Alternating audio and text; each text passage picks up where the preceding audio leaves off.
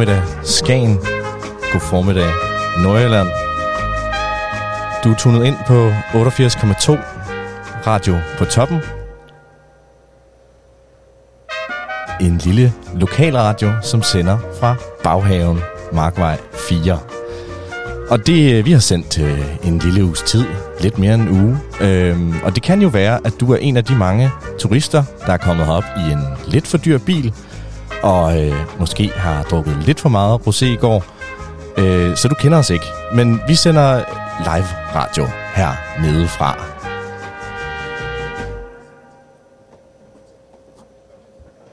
Og vi har lidt af et dejligt program til jer i dag. Øh, vi skal øh, snakke med øh, Jakob Dahl Andersen, som øh, er lidt af en Skagens personlighed, en, øh, en kok og entreprenør, som øh, gæster vores program Smagen af Skagen. Derudover har vi en øh, stor afslutningsdebat, øh, fordi det er jo faktisk vores anden sidste sendedag, vores sidste normale øh, sendedag. I morgen sender vi fra kl. 12 i anledning af Priden.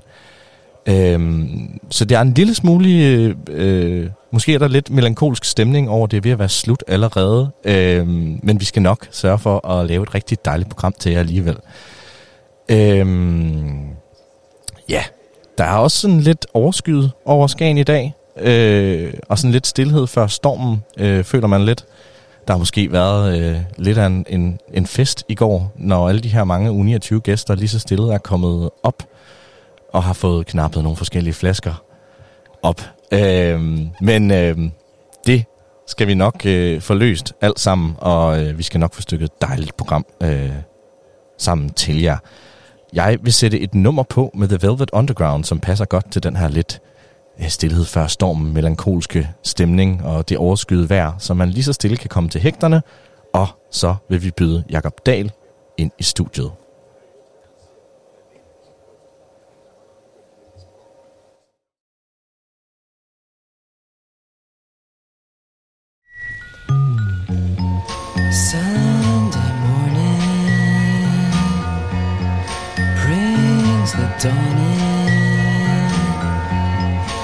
It's just a restless feeling by my side. Early dawning, Sunday morning. It's just the wasted years so close behind. Watch out, world's behind you. There's always someone around you who will call. It's nothing at all.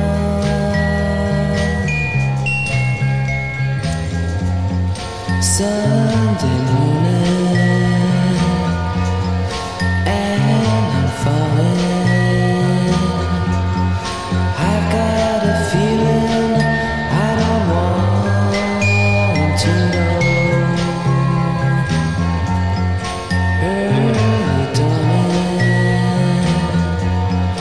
Sunday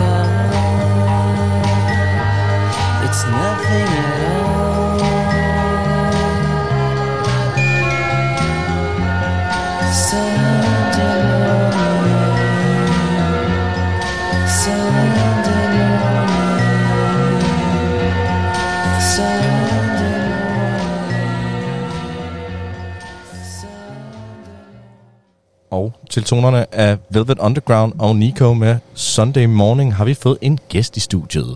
Velkommen til, Jacob. Tusind tak.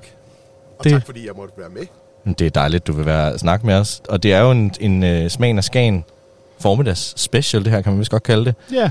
Vi plejer jo at have, øh, ja, jeg ved ikke, hvor mange gange man skal gøre tingene, for at det bliver en tradition, men øh, det her gjorde vi i hvert fald også sidste år, snakket med dig, øh, som noget af det sidste i vores program, og det var skide hyggeligt, så det vil vi bare glæde os til at gøre igen. Jamen øh, tak, det var, det var en udsøgt fornøjelse også herfra. Øh, Jeg husker det som en, en hyggelig, en hyggelig øh, formiddag, vi havde. Det var jo her i Ankers Have, vi sad og snakkede sidste år, selvom vi sendte ned fra, fra hvad hedder det, Drakmans hus dengang. Ja. Så godt at være tilbage. Så vi er tilbage, hvor det startede. Ja, det, er, ja, det, var faktisk, det var faktisk rigtig hyggeligt. Det var, jeg tror faktisk, det var vores, det var vores sidste dag, vi var heroppe, at, øh, at vi sad og snakkede skagentræer hernede i, i Urtehaven. Øh, I høj sol, husker jeg det som. Ja, det er rigtigt. Ja. Og jeg var lige gået på ferie, og det er jeg igen i år, så humøret er højt i hvert fald. Ah, det er godt. sige. Ah, det er godt. Det er godt. Og du er jo en travl herre. Øh, jeg ved nærmest ikke, hvad jeg skal øh, give dig stillingsbetegnelse, fordi du er jo kok, Ja, øh, somi-personlighed. nu er du også øh, øh, vin. Hvad skal man kalde hvad, hvad kalder man det? Ja, hvad kalder man det? Altså, jeg, jeg plejer at sige, at jeg er faldet tilbage i vintønden. Jeg, I gamle dage, der, der arbejdede jeg også, jeg er kok som udgangspunkt, og det er det, jeg har lavet, siden jeg var 15 år, de sidste 30 år, lave mad og, og formidle mad. Men, øh, men jeg har også øh, altid haft en interesse for vin, og, og hvad hedder det, jeg arbejder også i en del år med vin, altså som, som tjener sommelier, og, og senere havde jeg også et vinimportfirma, sådan en helt klassisk vinimport øh, af, af Ja. vine, øh, hvor, hvor jeg solgte vine til restaurationer og private. Øh, men det, det stoppede jeg med for 10 år siden, og, øh, men nu er jeg faldet tilbage i, i vintønden, dog på en anden måde, i, i, i form af, at, øh, at, at konceptet bag det, jeg startede nu, som hedder Covine, det er sådan mere en platform for vinbønder, hvor vinbønder kan få lov til at, at, at sælge deres vin direkte ud til, øh, til private forbrugere i Danmark. Øh, så så en lidt, øh, en lidt alternativ måde at handle vin på, hvor du, hvor du handler direkte med vinbønderne og bypasser de her led, som distribuerer og, og hvad hedder det, andre importører osv. Og man Ja. kan vel også øh, sikre sig at få lidt mere small scale, så man ikke øh, har alt for meget stående på hylderne, der går og bliver gammelt, eller hvad man skal sige, ikke bliver Ja, ja, lige præcis. Altså, det, er jo, det er jo konceptet ved det her, det er, at, vi tager ikke noget vin hjem til lager. Vi handler og henter først vinen, når der er nok, der har været med på sådan en samkøbsordning. Ja. Så, så, så eksempelvis siger vi, at der skal fyldes en palle, før vinen bliver taget hjem. Og når pallen så er fyldt op, så, øh, så sender vi vinen videre ud til, til dem, som har. Der bliver lige rettet lidt på en øh, mikrofon her. Ja, okay. Kan man bedre høre mig nu? Nu kan man bedre høre, Ja, det er godt. Ja. Så øh, ja, ja, så det er lidt en, en anden måde at gøre det på, hvor, hvor vi handler mere direkte, og, og, og man, man, man kan lave nogle gode handler, fordi vi handler, øh, som sagt, direkte ved bønderne, og dermed sparer man nogle led, og, Ja. og øh, ja. Hvor mange er I øh, i Kovejen? Det, vi er to. Det er mig og en kollega, som jeg arbejder sammen med ved Skagen Food. Det er jo det andet øh, ben af, af det, jeg laver Ja, nu. det skal vi også Øh, høre ja, om, ja, ja. ja, præcis. Jeg, jeg, jeg arbejder ved Skagen Food, og det er der, jeg, øh, jeg får min løn, og det, er- det, det, det, det, er der, det er det, jeg lever af stadigvæk. Det har jeg gjort nu i, i, i, i 10-11 år. Arbejder Ja. ja. som huskok, der udvikler opskrifter til Skagen Foods mange måltidskasser og fiskekasser. Ja. Og, øh, og, min, øh, og min partner i Covine, det er en god kollega nede fra Skagen Food. Okay. Ja. Hvordan, øh, hvordan, kom, hvordan kom det i stand? Altså udover at du selvfølgelig har noget erfaring fra, fra tidligere, men hvordan, hvordan finder man på at kaste sig ud i, øh, kaste sig ud i det? ved du hvad, som mange andre ting, så, så er det tit uh, tilfælde og, og, og, og, og, og, og små, men vi sad på Bornholm for om omkring et år siden, et år og en måned siden, da der var sol over Gudhjem på Bornholm Ja. ja. sidste år. Øh, Niels og jeg, eller det passer faktisk ikke, vi sad ikke på Bornholm, vi sad i Kødbyen og, og fik et par tacos øh, på vej til Bornholm, Ja. og, øh, og havde fået et par drinks, og, og Niels siger så til mig, min kollega, han siger, vi skal fandme også lave noget sammen. Og hvad med det vin, og det kender du en masse til, og så videre. Og Niels, han er, han er, han er hammerende dygtig, men allermest er han dygtig til at, at, at, at kigge på de store Excel-ark, og Okay. dygtig til logistik, og dygtig til, til alt sådan noget. Så på den måde komplementerer vi hinanden ret godt, og øh, ja, så sad vi bare og snakkede om, hvordan man kunne gøre det, og så videre. Og så havde jeg den her idé om at lave noget i den her stil, som jeg så såede et frø ved Niels, og, og jeg tænkte egentlig ikke videre over det, men så, så bed han sig fast i det, og blev ved med at sige, hvad så med den der idé, og hvad med den idé, og, og så, ja, så udviklede det sig derfra. Så, Robert, prøv at tænke, hvis der var en af os, der var god til Excel. Hvad vi, hvad vi kunne udrette, altså. Ja, lige præcis. Ellers skal man få nogle venner, der er gode til det. Så, Lige præcis. Jeg har påstået, at jeg har været det nogle gange. Altså, hvor, hvor, hvor det kræves. At, jo, jo, jo. Men, Ja. det, men jeg er heldigvis aldrig blevet kaldt på det. Ja, jeg, jeg, jeg, jeg, jeg, jeg kan ikke finde ud af Jeg er det. virkelig ikke særlig god til det. Altså, jeg, kan, jeg kan godt sætte nogle tal ind, men når det kommer til formler, så, så bliver det flamsk for mig. Så, så det er rigtig godt, jeg har fået det med. I et, øh, et godt, øh, i et godt øh, Ja, det markedskab synes jeg der. faktisk, Ja. ja. fordi det der, det, der, det der er ved det, og den måde, som vi handler ved, vi siger, det er, at det er vinbøndernes platform, og vinbønderne kan præsentere deres vin direkte på, på platformen, men vi vil alligevel have et vist niveau. Ja. Ja. Så derfor, derfor går vi ind og kuraterer det vin, der er der, og det Ja. er så min opgave, udover selvfølgelig at tage kontakt til nogle af de vinbønder, vi kunne tænke os at arbejde sammen med, så er det også min opgave at sørge for, at, at i hvert fald ifølge min smag er niveauet Ja. øh, til, at vi vil have det på vores platform. Så. Så Ja. du rejser lidt rundt i, øh, i syden? Ja, det er i hvert fald drømmen, at jeg skal på et tidspunkt øh, her øh, post-corona og under corona, som det hele her er startet op i. Der er rigtig meget af det er jo foregået. Vi har jo lært at, at, at mødes på andre måder, og det kan man faktisk også godt gøre med vinsmagninger. Så meget af vinen er faktisk blevet smagt ved, at vinbønderne sender en 5-6 flasker op til mig, og så logger vi på Teams på samme tid og sidder og drikker og smager vinen Ja. øh, på den måde, og, og, og det, er jo, det er jo skidesmart. Ja, Ja, Især når man skal starte en ny forretning op med, øh, vi har over 50 vinbønder, som, som, øh, som er med på platformen. 30 af dem ligger der allerede nu, Ja. og de sidste 20 er på vej, og der er flere øh, på vej, så, så der er rigtig meget vin, der har skulle øh, smage, så det ville jo have taget på den gode side af, af, af et år, hvis jeg skulle have rejst rundt og mødt så mange vinbønder på så kort tid, så, så det har Ja. faktisk været ret smart, at, øh, at vi har kunne gøre det på den måde. Så vinen er blevet sendt op, og så har det været øh, virtuelle møder, hvor vi har siddet og smagt vinen sammen og udvalgt det, der skulle på platformen. Det må også være, altså hvis vi er oppe i 50 forskellige huse, øh, og, og de har, jeg, jeg, jeg ved ikke, hvor, er, er der sådan et, et snit på, hvor mange forskellige, eller nogen, der kun har en? Jeg vil, jeg vil tro, at snittet ligger nok på 5-6 stykker. Fra hver hus, det er også mange det, vine. er, det er mange vine, der har skulle, øh, ja, det har været et hårdt job Det har været- ja. at, at, at, være mig. Men øh, jeg har siddet nede i min kælder og, og kigget ind i et skærm og, Altså, det og, og, mig og om, smagt en øh, masse vin, men, øh, men det har været skægt.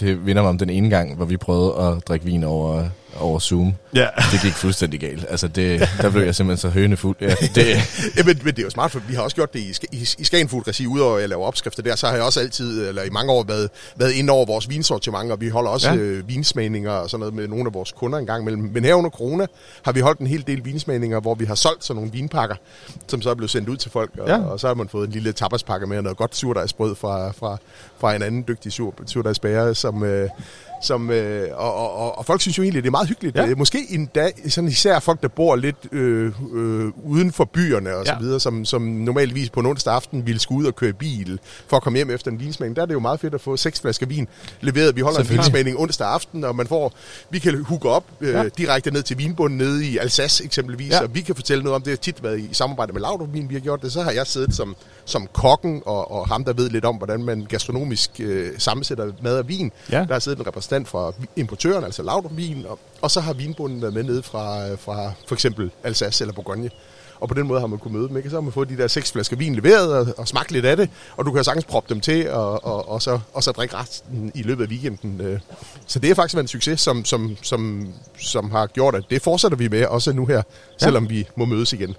det er sgu dejligt. Ja. Og det er Ja. dejligt med nogle nybrud i, øh, i en lidt forstokket verden, ikke? Altså, Jo, præcis.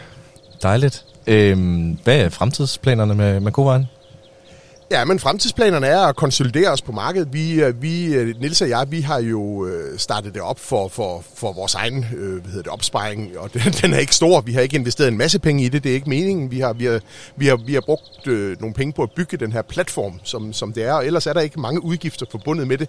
Men drømmen er da, at den kan vokse sig, sig så stor, at det kan blive en forretning på et tidspunkt. Øh, konceptet er jo ret, øh, ret hvad hedder det, naivt skruet sammen, skulle jeg til at sige, men i hvert fald sådan rent, der er mange, der, der, der himler med øjnene, når de hører, hvordan økonomien er, fordi det er sådan, at vi lægger 10% på i forhold til vinbøndernes pris.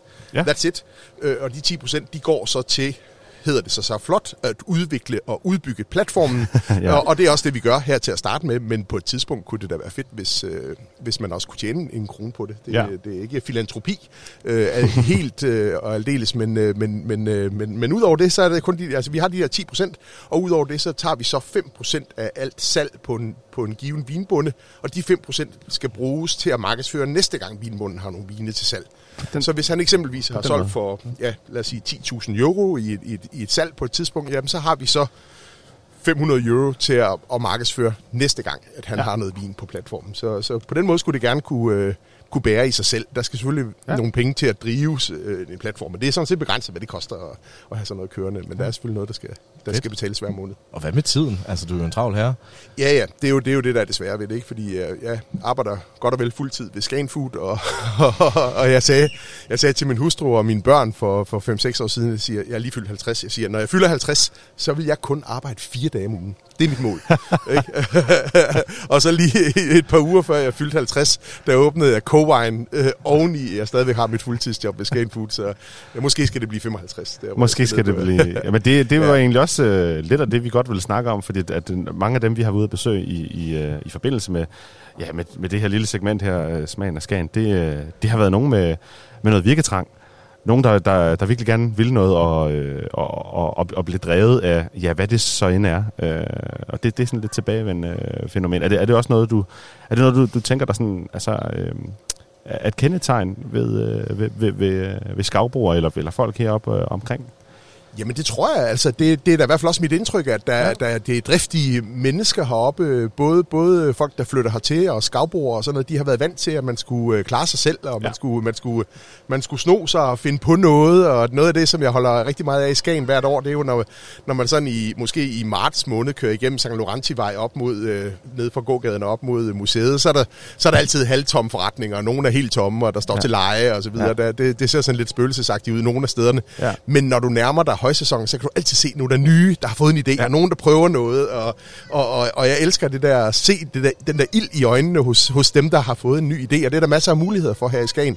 Øh, så, så, så det tror jeg, at, øh, at, at, at det er en del af at, at bo i Skagen, det er, at man også, hvis ikke man... Øh, øh, arbejder i en af de traditionelle erhverv, der er heroppe, som jo er, er havnen, eller værftet, ja. eller fiskeriet, eller, eller, eller industrien i forbindelse med fiskeriet, så er det jo, øh, så er det jo sådan noget med, at man øh, må, må finde på, øh, ja, og, øh, og, og, og, og se, om man kan finde på et eller andet, som måske har med turisterhvervet at gøre, eller Ja. nu øh, endnu mere kan man jo også være online, og der er masser af online virksomheder heroppe, og, Ja.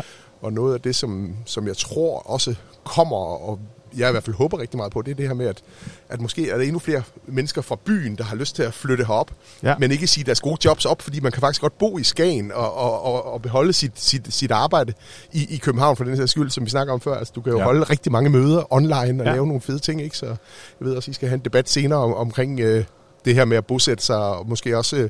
Altså at lave nogle kontorfællesskaber, der har de fede, øh, de fede hvad hedder det, alt, alt det, man skal bruge for, for, for at kunne øh, drive en forretning heroppe fra. Øh, men, øh, men, øh, men det er et tidsspring. Det er spændende. Ja. Du har taget en flaske med. Ja, jeg kunne ikke lade være. Jeg tænkte at nu, øh, hvis vi skulle... Øh, jeg havde ikke regnet med, at vi skulle snakke så meget om, om, om Cowine, men, men, men nu når vi alligevel øh, kom til at snakke om Cowine, så, så tænkte jeg da, at det var sjovt at også smage noget vin. Så jeg har taget en enkelt flaske med. Det er fra en af, af de vinbønder, som, som jeg er rigtig glad for at arbejde sammen med. Øh, han hedder Gonzalo Celayeta. Ja. Og Gonzalo han bor oppe i Navarra øh, i Nordspanien og laver vin deroppe. Øh, og øh, de kalder ham Mr. Ganache. Han elsker den lokale drue øh, Ganache. Han laver vin på Ganache øh, Noir, Ganache, Ganache Blanc eller Ganache Blanca, som ja. det hedder i Spanien. Ja, klart. Og, øh, og, øh, og den, jeg har taget med her, det er en øh, Petnat, øh, som er sådan en, øh, en, en muserende vin, en simpel muserende vin, øh, lavet efter det, man kalder metode ancestrale, altså den ancestrale metode, før man Ja. ja. fandt ud af at lave anden gæring på flaske via dosage og ekstra sukker og så videre. Den Ja. ja. her øh, Dom Perignon øh, bunde, eller hvad hedder det, øh, hvad hedder det øh, Munk, der, og der opfandt den metode, Klart. som jo senere er blevet til alt det, der hedder champagne. Altså, Ja. ja. Det man i gamle dage kaldte champagne-metoden, det må man ikke nu. Nu Nej. hedder det bare, hvad hedder det, øh, Ja, den traditionelle, den ikke? traditionelle Mission- metode. Ja. metode- Og det her det er så den ancestrale metode, for det har man gjort i årtusinder. Ja. Ja. Den måde har man lavet boblevin på altid. Ja. Fordi du kan simpelthen ikke styre det. Det er meget svært at styre, og, og hvis, du ikke, øh, hvis du ikke får gæret din vin helt ud, og du bare sætter den på hylden, øh, og der stadigvæk er en lille smule sukker og gær til, så sker det helt naturligt. Ja. Øh, og og øh, jeg synes, det er interessant. Øh, og det er blevet, øh, det er blevet ret hipt at, at drikke det nu, også i forbindelse med øh, hele den her bølge af naturvin, som, som Ja. strømmer ind over os. Fordi naturvinbønderne er, er meget tiltalt af det her med, at man ikke manipulerer Ja. med vinen. Og Ja. det er en helt naturlig måde at, at skabe bobler. Ja. Vi fik blandt andet også uh, Petnat uh, på, på Blink forleden, Ja, uh, for eksempel. Og det er jo også ja, naturvin. ja præcis. Ja. Og øh, ham her, øh, øh, Gonzalo, han er ikke, øh, han er ikke sådan, øh, hvad hedder det, øh, 100%, men han, øh, men han laver alligevel en hel del af det, øh, som, som er fuldstændig uden sulfur og, og, og så videre. Det er det her også. Men, øh, men det, der er ved meget øh, Petit Lang Natural, det er, at man, øh, man efterlader, at man lader hvad hedder det, bundfaldet ligge Ja. i dem, så de bliver meget grumsede. Man dekorcherer ikke, som man Nej. gør i champagne. Men det gør han altså. Han dekorcherer. Okay, okay. Øh, og han tilsætter også, øh, hvad hedder det, han, han, han, han opfylder den igen. Ja. Men han opfylder den med den samme vin, som, øh, som har været her i øh, Okay. fra starten af. Så det, det, er, ja, det er ret sjovt. Så har I lyst til at smage? Det har vi Meget i hvert fald. gerne, meget det, skal gerne. man ikke, øh, det skal du virkelig ikke undskylde over, at du har taget sådan en med. Uff. Det, øh, det er Der dejligt. var- der var Den, lidt, det er også, øh, den er virkelig, virkelig flot. Hvis vi skal hygge lidt, jeg tror, jeg vil prøve at finde lidt underlæg, vi lige kan snakke under. Ja. ja, det er godt. Så, du kan lige få et glas her. Nej, tak skal du have. Åh, oh, det ser godt ud. Og I kan også godt se, hvis I har drukket naturvin Petnat ude på Blink i går, som du siger, eller en af de dage, var derude, så Ja. ja. se, den her, den er jo klar og ligner øh, det, du måske bedre kender som øh, champagne, eller, Ja. ja. eller cava, eller prosecco, eller, eller, eller hvad det nu måtte være. Ja, flot. Men, øh, men den er lavet som naturvin. Der er ikke tilsat svovl, der er ikke tilsat noget, men han har, øh, han har dekoreret den, sådan så gærresterne er poppet ud af den. Ja. Det er det, man gør. Man vender den om, og til sidst så ligger gæret sig ned i proppen, og så, så åbner man en kapsel, en almindelig ølkapsel, Ja. på et tidspunkt, og så popper man de her gærrester ud. Ja, Man kender det nok fra, nogen har måske set, hvis man går forbi en vinbutik, de her sådan, øh, øh, en, en stor, øh, ja næsten sådan en stor bordplade af, af, af, brædder, ikke? Jo. Øh, ja, den ligner næsten sådan en, en palle med, med små huller i, hvor, hvor, hvor flaskerne, flaskerne så sidder. kan stå i en, en pupitra, som det pupitre, hedder. Ja, nemlig. lige præcis. Ja. Så, Lad os uh, smage på det. skål. Skål. Ja, Og, skål. øh, Jeg skal sommer. lige, øh, må vi ikke lige få den der med os? Dejligt. det er jo radio. Ja, det, det er sådan nogle, nogle virkelig øh, flotte små bobler, den har, den her. Ej, man skal ikke tage for store slurke, så øh, er det ved at eksplodere i munden.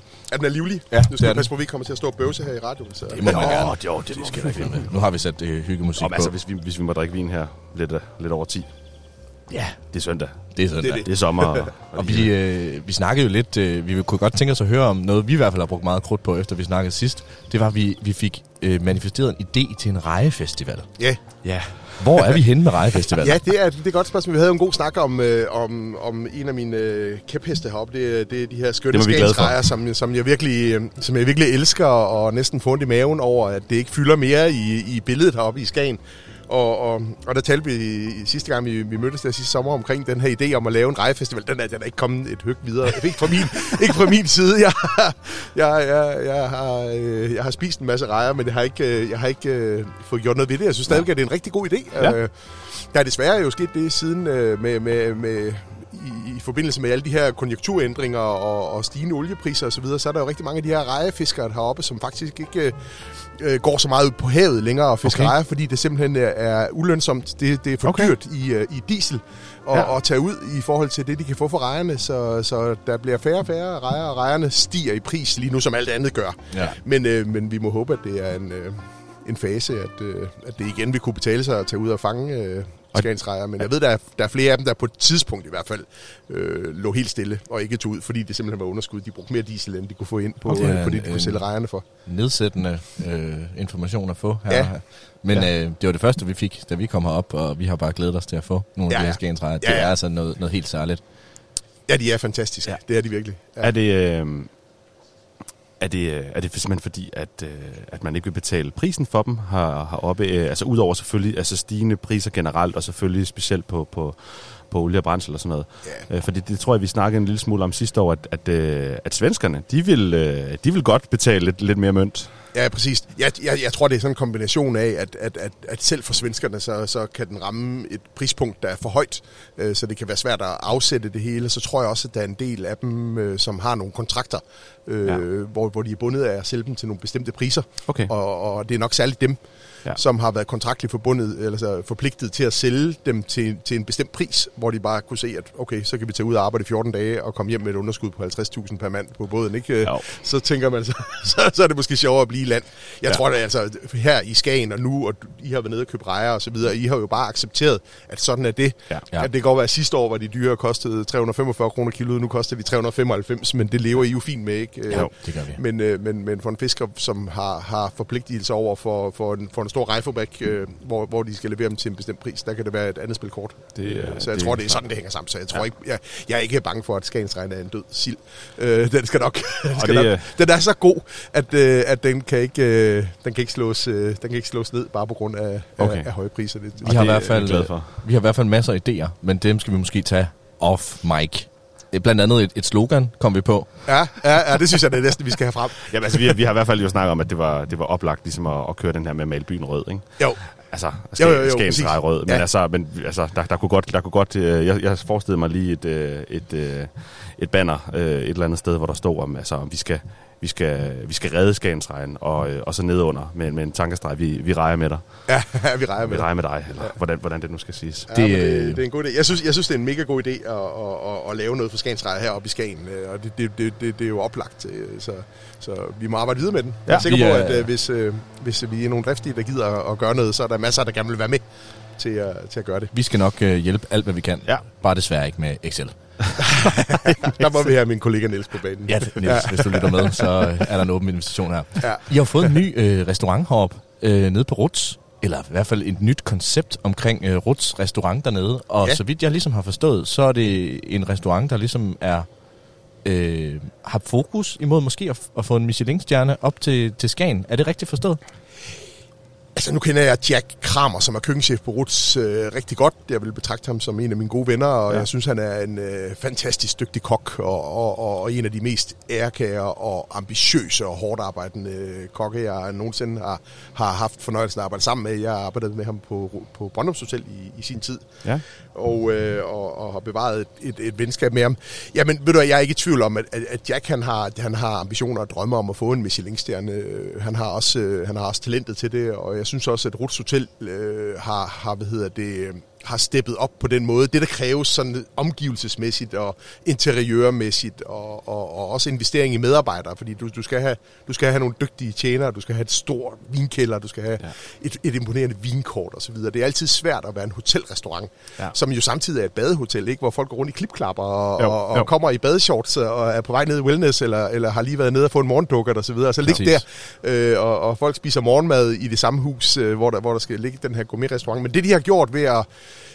ved sådan at adskille Ruts Hotel en lille smule fra, fra, fra restaurant Uke, som den, Uke, øh, som den, hedder, som ja. den hedder, øh, øh, hvad hedder det, som jo før hed Ruts Gourmet. Ja. Det er jo ikke fordi, den har flyttet sig, den ligger det samme sted, men de har, og de har opgraderet sådan interiøret, og, og bare, det, det er bare blevet lidt lækre, synes jeg, derude. Ja. Øh, men, men det, de allermest har, har upgradet på, det er, det er personale. Det, de, de har virkelig nogle dygtige folk derude, og de har fået lov til at beholde dem øh, hele året rundt. Øh, fordi tit er det jo også en nærmest umulig opgave, det der med at skal sætte et nyt hold sammen hvert ja. evig eneste år, og kun være en sæsonforretning. Men fordi Ruts Hotel har været så dygtige, de, som, de, som de har været over de sidste mange år, så, så har de jo fuld hus derude, altså også i februar måned, og de har Ja. fuld hus i marts, og det har de også i oktober. Så for, for Jack er det meget nemmere at holde sammen på de her dygtige, dygtige hold af kokke og tjener og sommelierer, som, som er derude.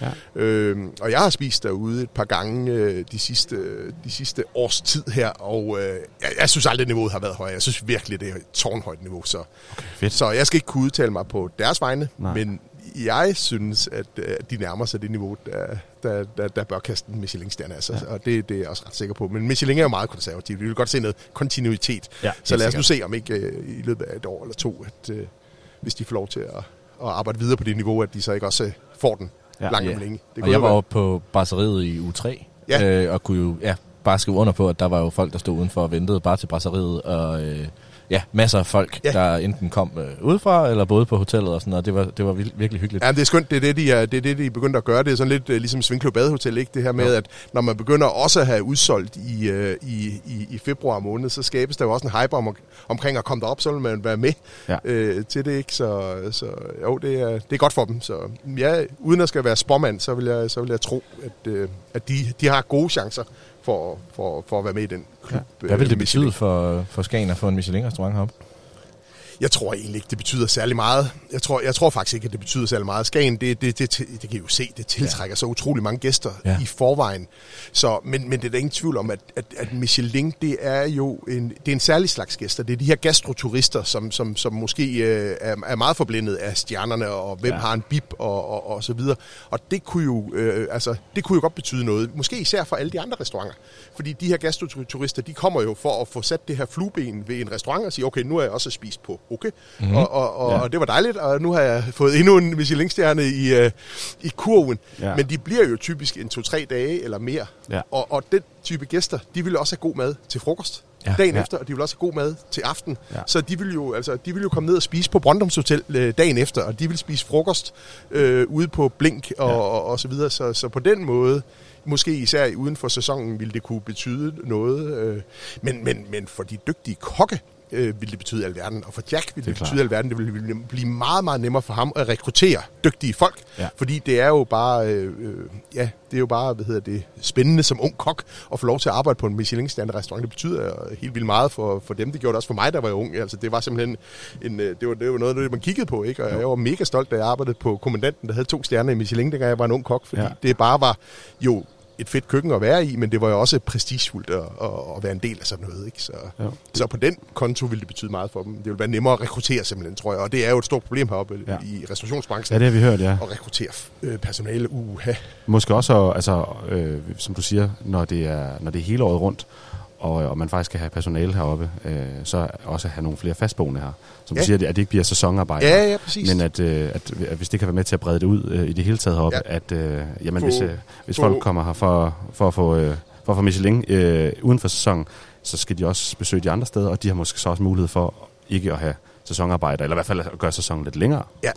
Ja, ja, og de, de trækker jo øh, venner og bekendte med herop, og Ja. så kan det være, at der er en, der har været på Roots, der, der, der stopper der og ikke gider det, men så, så arbejder han på Brøndums bagefter. Det gør ham jo ikke til en dygtig eller dårligere kok af den Nej. grund. Det kan bare være, at der, er- der er noget, at nu har han ligesom været der et stykke tid, men så finder de ud af, at det er meget fedt at være i Skagen, og man Ja. kan bo her hele året rundt, og der er faktisk rigtig mange ting, der har åben, også i, i februar, i, i oktober og november. Så, så på den måde for, Ja. for, for Skagen sådan rent øh, ja, gastronomisk vil det nok betyde noget, Ja. at, øh, at, der, at der faldt en stjerne af på et tidspunkt. Der der ligger jo også altså, rigtig mange altså, virkelig, virkelig gode spisesteder inden for, altså, for kort afstand. Ja, det gør der nemlig. Øh. Og der var jo masser, der kunne blive nævnt i guiden, så ud over det, ikke? Jo. Altså, fordi øh, Brøndums Hotel skulle jo helt sikkert nævnes, ikke? Og Jo. de er også på et virkelig højt niveau, og, Ja. ja. og, og, om de kunne få, hvad, hvad, hvad ved jeg, om de skulle have en bib gourmand eller et eller andet, men de skulle i hvert fald nævnes, og, og, og, og det var der mange andre, der skulle. Det her sted skulle jo fremhæves, ikke? Som, som byens bedste brød, og Blink ville jo også øh, skulle have en, en af de øh, nye grønne Ja. øh, mærker, de giver til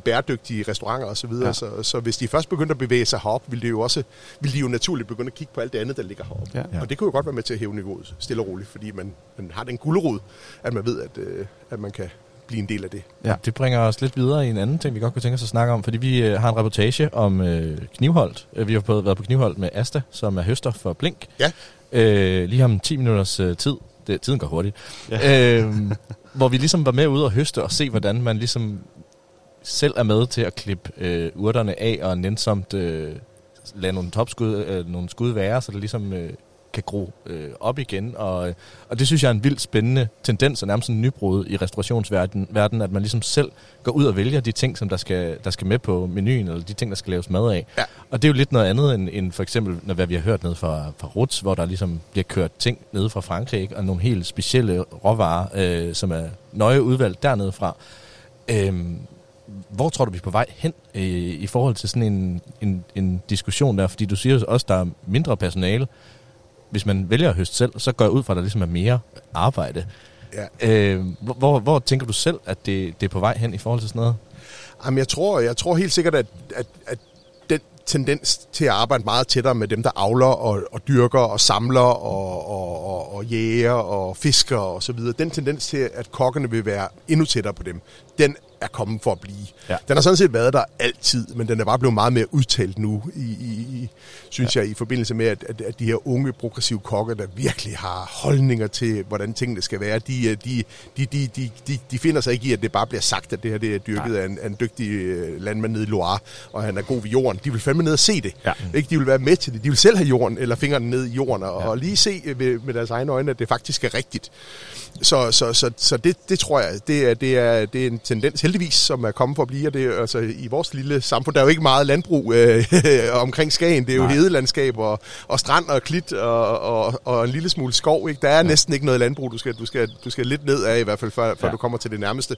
Men selv i Skagen, jeg ved, jeg, jeg tror det var jer, jeg hørte det i hvert fald her i Radio på Toppen, I også været ude ved, øh, ved hvad hedder det? Øh, Vi ude hvad på det hedder? Ja, ja, også der, og, og, men også den lille, hvad hedder Roligheden. det, øh, roligheden, Ja, ja, roligheden, som, som laver ja. sådan et urbant øh, landbrug her i Skagen, Ja, ikke? ja. Og, og, og dyrker Igen vertikalt og indendørs, og alt det her, det er jo skidespændende og sjovt og, og fantastisk, at det, og det, det, det er jo også fordi, at der er nogle af restauranterne, der bakker hårdt op om, Ja. ja. at hun kan. Jeg ved, at øh, Sømærket ude i Gamle Skagen er en stor aftager af hendes grøntsager, ikke? Ja. Og, og øh, ej, jeg, tror, jeg tror, det er en tendens, der har, der har været der lang tid. Og, og, og, og det her med, om, om man henter varerne på Ronchi nede i, i Paris, eller, eller om man får det fra en lokal avler, det kommer jo også lidt an på, fordi de varer, der er nede i Paris, de har i rigtig, rigtig mange år været klasser Ja. bedre end det, du har kunne få herhjemme. Det har Klart, simpelthen klart, ikke ja. været muligt. Da jeg stod i lære, og det er mange år siden, men, øh, men da jeg stod i lære, der, der kunne du jo bestille dine varer fra Gaza. Ja. Ikke? Og så var der en lille smule, der var dyrket på nogle, øh, på nogle, øh, på nogle gardnerier på Fyn og rundt omkring, men langt det meste, det var jo hollandsk. Ja. Øh, og det var del med ikke særlig høj kvalitet, og der var ikke noget, der hed økologi, og du vidste overhovedet ikke, hvem landmanden var, der havde dyrket det her. Øh, og der er jo bare sket et kæmpestort spring, men det har jo, det har jo været undervejs længe. Ikke? Jeg kan huske, da jeg sådan kom til København, det var sådan første gang, det var i starten af 90'erne, ikke? så arbejdede vi sammen med Søren Viuf, Ja. ja. ham der lammefjordsbunden, der dyrkede asparges. Ja, ja, ja. Og han, var jo, han blev jo en kæmpestor stjerne, ikke? Jo. Øh, men han var sådan en af de allerførste, der sådan fik et navn, hvor man vidste, når man sagde Viuf, ikke? Så, Jo. så var han lige pludselig den her, før var det restauranten, der var stjernen, så Ja. blev det køkkenchefen og kokkene, der var stjernen, men nu er det jo blevet avlerne. Ja. Det, er jo, det er jo dem, der dyrker og samler og fisker og så videre, der, er de, øh, der, der, der også er blevet en del af det her, øh, øh, hvad hedder det, ja, hele, hele den her cyklus omkring øh, de gode restauranter. Det er mega fedt, Ja. fordi de er, de er jo lige så vigtige som den dygtige kok. Øh, altså øh, mindst lige så vigtige. Ja. Det skal vi huske at sige til Asta, vi var, vi var ude sammen med i går og høste ud på Knivholdt. At hun, at hun er stjernen. Ja, ja, ja. præcis. Jamen, jeg, jeg tror, jeg har lavet sådan en, øh, at øh, ja, der, du kan jo ikke øh, male uden at have noget maling og noget, Nej. noget penselsværk, ikke? Så der skal ligesom øh, vælges de rette farver, for at man kan male Ja. et flot Ja, ja, billede. præcis. Ja. præcis. Og så de- det, er, det, er en, øh, det, er en spændende, det er en spændende udvikling, som, øh, som er rigtig sund, for, og, og det, det motiverer bare kokkene at, at få nogle, nogle ordentlige råvarer og, og arbejde med, og du kan jo smage det ikke, når du, når du sidder ude på blinker og, og, hvad hedder det, øh, og, og spiser de der grøntsager, som er så knasende sprøde og ja. smager så godt i, i forhold til... Altså, det er bare ikke særlig svært at, at, Nej. at, at smage, at det her det er frisk, og det er lavet ordentligt, og det er dyrket med omhu, ikke? Og økologisk. Og, Jo, hvis alle er med hele vejen, så, ja. så har de også mere, øh, mere kendskab måske, og mere respekt til, til, det, der, altså, til Ja. det, der bliver, det, der bliver serveret. Ikke? Jo, jo, jo, Øh, præcis. det ser så hyggeligt ud, når man, hvis man kommer derned, øh, altså, ja, sådan mellem, mellem frokost og, og aften. Altså, øh, så, så, sidder de, så sidder de og plukker, ikke? Jo. Og, og, og gør det alle sammen. Og det, øh, Ja, det er fantastisk. Ja. Det, er, det er det. Det er, en, det er en god udvikling. Vi, øh, vi har helt glemt at sige, at det smager jo fuldstændig Ja, fantastisk. det gør her det. Det smager faktisk Nå, rigtig, jamen rigtig det godt. er jeg utrolig glad for at høre. Jeg, jeg er selv ret vild med det.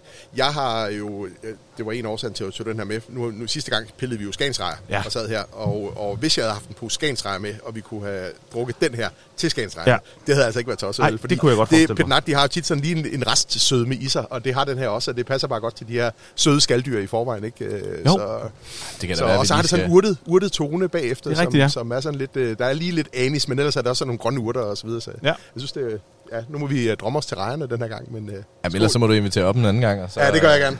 Skål. Skål. Jamen, øh, vi har også snakket i 35 minutter øh, nu, og vi har en 20 minutters øh, rapportage, inden øh, vi skal have gang i en, øh, i en debat. Er der noget, vi skal runde, ligesom inden, øh, inden vi lige stille øh, runder af? Det er et godt spørgsmål. Jeg synes, at vi har været godt rundt i, øh, i, i Skagens gastronomi. Altså, vi... Øh, Altså har, vi, har I talt om surdejsbrød? Altså nu står vi lige her midt i, uh, i surdejsmækket her i Skagen. Det er jo, en, uh, det er, jo- det er jo så fedt, den her, den her bølge af surdejsbrød, der, Ja. der, der, der er kommet ud over hele landet Ja. de sidste to, tre, fire år, og, og, og, og, og du kan købe brød, der er af, tårnhøj kvalitet.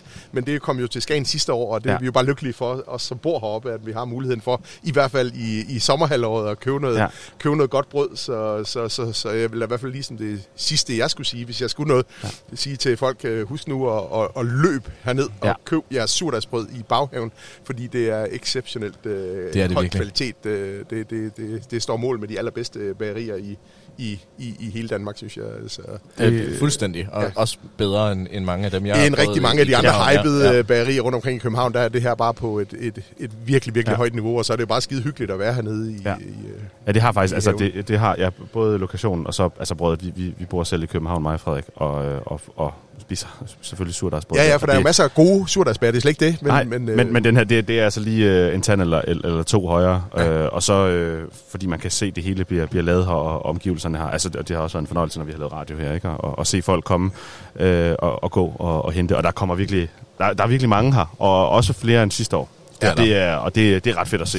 Ja, det er, det er ret fedt. Jeg synes, at de er, skide, de er så dygtige. Det er inspirerende helvedes til øh, den Ja. ja. måde, som de arbejder på herude. De er jo, de er jo Netop, benhårde i deres holdninger til, hvordan man skal, man, skal, man skal sørge for, at det ikke bare er økologisk, men det også er regenerativt, og det, er, det bliver brugt. Og du ved, de, de smider jo ingenting ud. De har en skraldespand, fordi de, de bruger det hele, og man kan nærmest ikke få en pose til sit brød, fordi det, det går ondt i, i, i, øh, i hjertet på, på Magic derude, hvis, Ja. ja. hvis der er noget, der går til spilde. Og det, jeg kan godt lide det. Det er ikke bare sådan noget påtaget, det er virkelig ægte. Ja, ja. Øh, og, og, og udover det gode brød, så, så, så er der, går der nogle fantastisk dygtige kokker hernede også. Ja. Ja. Du, altså, når du så køber brødet og tager med hjem, det er en ting, fordi så afhænger det jo af, hvad, hvad du putter på det. Men hvis du sætter dig ned her, og så får nogle af alle deres fermenterede grøntsager, urter og, Ja. og ting, de har været ude at sanke og lavet i løbet af vinteren, og deres tangsmør og så videre, så, så jeg synes bare, det er kæmpe højt niveau. Jeg synes, det fortjener lige en omtale her på, Det er på også øh, en god øh, overgang til, øh, til vores øh, reportage, som starter med, at vi er med Asta ude og afleverer noget gammelt brød, som skal blive til, til ja, hvad var det, hønse...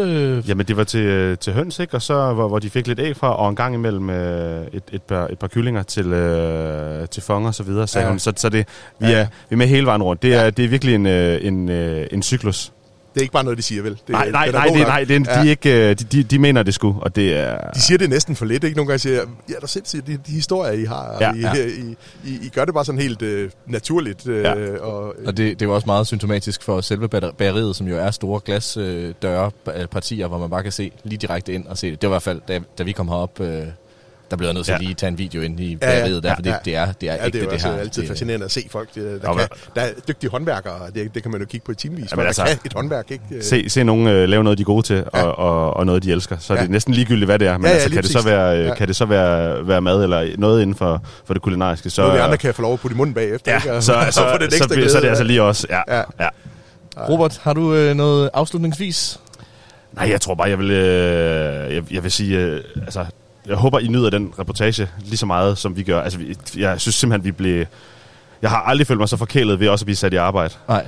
Øh, og, det, og det var sgu en, øh, det var altså en lækker kombination. Og så tror jeg bare, jeg vil sige, øh, så tror jeg, jeg vil sige øh, skål, og skal vi så ikke sige ja, mange tak til, til Jakob, fordi han, øh, han gad at komme og være, og være med.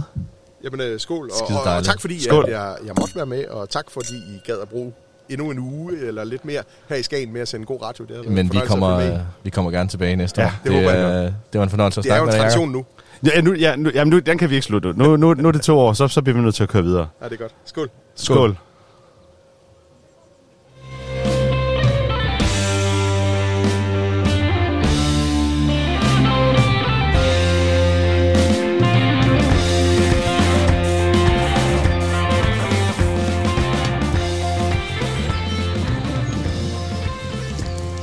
Robert, vi er trådt øh, mere eller mindre direkte ind i en øh, Morten Kork-film.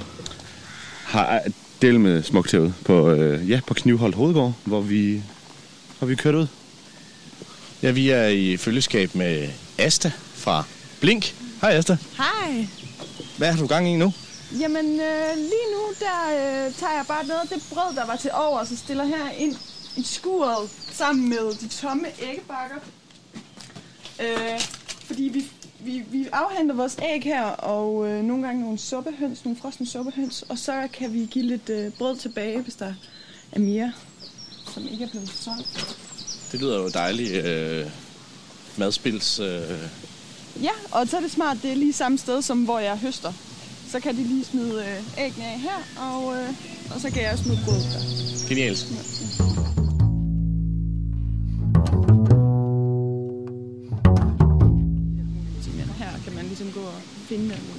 Er der, er der, noget, øh, er der noget fast? Øh, du, du, du plukker hver gang, du er her, eller, eller er, det, er det forskelligt? Og hvad skal, vi, hvad Jamen- skal vi finde i dag? Jamen, det er forskelligt. Nu skal jeg lige prøve at se. Jeg har skrevet en lille seddel, så jeg kunne... Øh, så jeg ikke glemte noget. Det er sket, før jeg glemte øh, en ting eller to, og så kan de blive ret kede af det i køkkenet. Ja, det kunne jeg, ja, det kunne jeg godt Det er et utaknemmeligt job. Ja. Øh, ellers så plejer Mathilde også at skrive, men nu har hun ikke været på arbejde, så jeg har selv øh, skrevet en seddel. Altså, vi skal over og have nogle blå kartofler. Øh, og de er faktisk på en mark på den anden side af vejen, der går herude. Ja. Men det tænker jeg gør bagefter. Og så er der majroer, og det er der både her og på Essensgården, så dem skal bare plukke en masse af. Hej. Hej. og så øh, skal vi have sådan nogle Asian greens. Vi skal have noget øh, sennepsalat og nogle ting, som begynder at komme i Suna. Pluk noget af det, og noget New Zealand spinat, men den er på Essensgården. Så skal vi have en masse urter, kørvel, anisisop, persille, timian, oregano, stegeurter også, altså mynter og salvie og, og blomster, en masse blomster. Kan vi godt have alt det inde i picantoen? Jamen det er nemlig det, det bliver altid fyldt op til helt til randen her. Altså.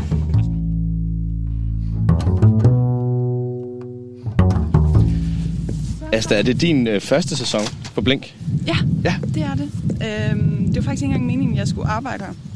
Det var min kæreste, han er kok på øh, Blink. Okay. startede øh, tidligt i sæsonen i maj, 1. maj. Og så øh, vidste jeg ikke lige, hvad jeg skulle lave. Vi var lige kommet hjem fra en lang rejse og sådan noget. Så købte jeg en hest og tog hesten med herop. Og så var jeg her lidt, og så snakkede jeg med øh, Mathilde og med Magic, som er, har baghaven. Og øh, så fandt de ud af, at de godt kunne bruge mig i, øh, i sådan en haverelation. Så jeg passer haven i baghaven Ja. og øh, høster her Ej, fedt. to gange om ugen. Ja. Ja. Drømmejobbet. Så hvad, hvad er din, din stillingsbetegnelse? Høster og øh, havedame, Havedame. tror jeg. Hævedame. Ja. Fedt. Det lyder, øh, det lyder sgu meget hyggeligt. Mm. Og hvordan... Øh, har du læst dig op omkring det inden, eller har du, er det learning by doing? Hvordan øh, bliver man dygtig til sådan noget? Det er i høj grad learning by doing, hvad jeg mener. Men jeg har øh, gået på Kalø, som er den økologiske landbrugsskole, der ligger ved Kalø, Vig. Okay. Øh, og s- jeg er ikke færdiggjort, så jeg er ikke færdig, øh, færdig landmand, eller hvad man siger. Men Nej. jeg har øh, en grundforståelse, og så har jeg været i praktik forskellige steder. Jeg har været elev hos Camilla Plum, og været rundt omkring og arbejdet på gårde i Italien og så videre. Hold da op. Så det er bare sådan, man, kan, man kender sine grundurter, og så kan man øh, altid udforske derudfra. Her er Salvine, den skal vi have noget af, fordi det er en, øh, en pissegod stegeurt, som... Øh, Hvor, hvor langt går du ned? jeg, jeg, jeg tager bare en håndfuld sådan Tager her. bare en håndfuld? Sådan, at de stadig har nogle blade og kan skyde frem, men sådan toppene, tager en håndfuld og så bare klipper. Nu er det også nemmere, fordi jeg har en saks. Men jeg må godt køre den med kniv. Ja. Ja. Selvfølgelig. Hvad, ved du, hvad det er for en, den her? Den er virkelig flot, den her Ja, øh, den er lille sådan farve. info på. Jeg ved ikke helt, altså, det er en rimelig sådan almindelig salvie, hvad jeg mener, men jeg kender ikke... Uh, Det dufter fantastisk. ja, Ja, det er altså yndlings. den dufter lidt af lørdagskylling, faktisk. Ja.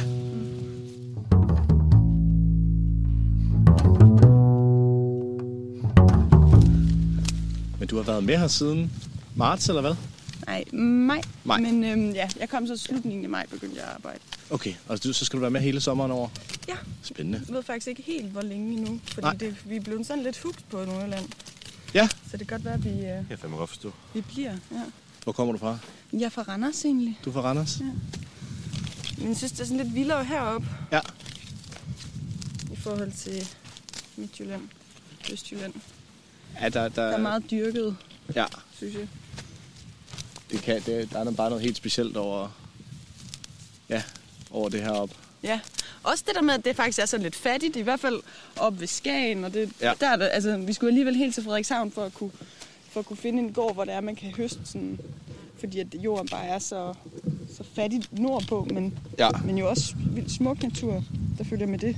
ja det, det er jo et benspænd, ikke? Så gør man være lidt kreativ med, med, hvad man kan spise. Ja. Hvad er aftalen med Knivholdt? Nu er vi bare kørt direkte ind. Vi har jo ikke snakket med nogen øh, omkring. Nej, men altså, det er faktisk en, meget lækker aftale, synes jeg. Eller det, sådan, det er, øhm, ja, de får et beløb, øh, et vist beløb om måneden, og så kan vi egentlig bare høste alt, hvad vi vil. Nej, hvor dejligt. Ja. Så der på en måde er vi sådan lidt første prioriteten her, og så hende, Mette, der, øhm, der forpagter jorden og dyrker på den. Øh, hun tager så, hvis der er noget, øh, vi ikke kan bruge, eller der er noget til over, så kan hun, øh, har hun en, en række andre kunder, hun så kan sætte det ud til. Øhm, Og hvordan, hvordan sikrer I, at der er... Altså, ja, der er jo lange rækker her. Ja. Men er vi, er, kommer man, går man forgæves nogle gange? Altså ja, for eksempel, altså nu er der ikke mere koriander. Nu har jeg høstet på den de sidste mange uger, og øh, den kan ikke følge med i forhold til, at der kun er to rækker eller sådan noget længere nede. Så der er ikke mere af den. Øhm, men så får øh, Blink og Baghaven, de får også rigtig mange urter og grøntsager fra alle mulige andre steder. Ja. Øh, andre nordjyske gårde. Øh, Tranum er en øh, flittig leverandør af... Vi har også været ude. Ja, har I været Ja, det derude? besøgte vi sidste år, ja. Sidste år, ja. De er ret seje. Helt Ja, og Pia, hun er, hun er altså sej.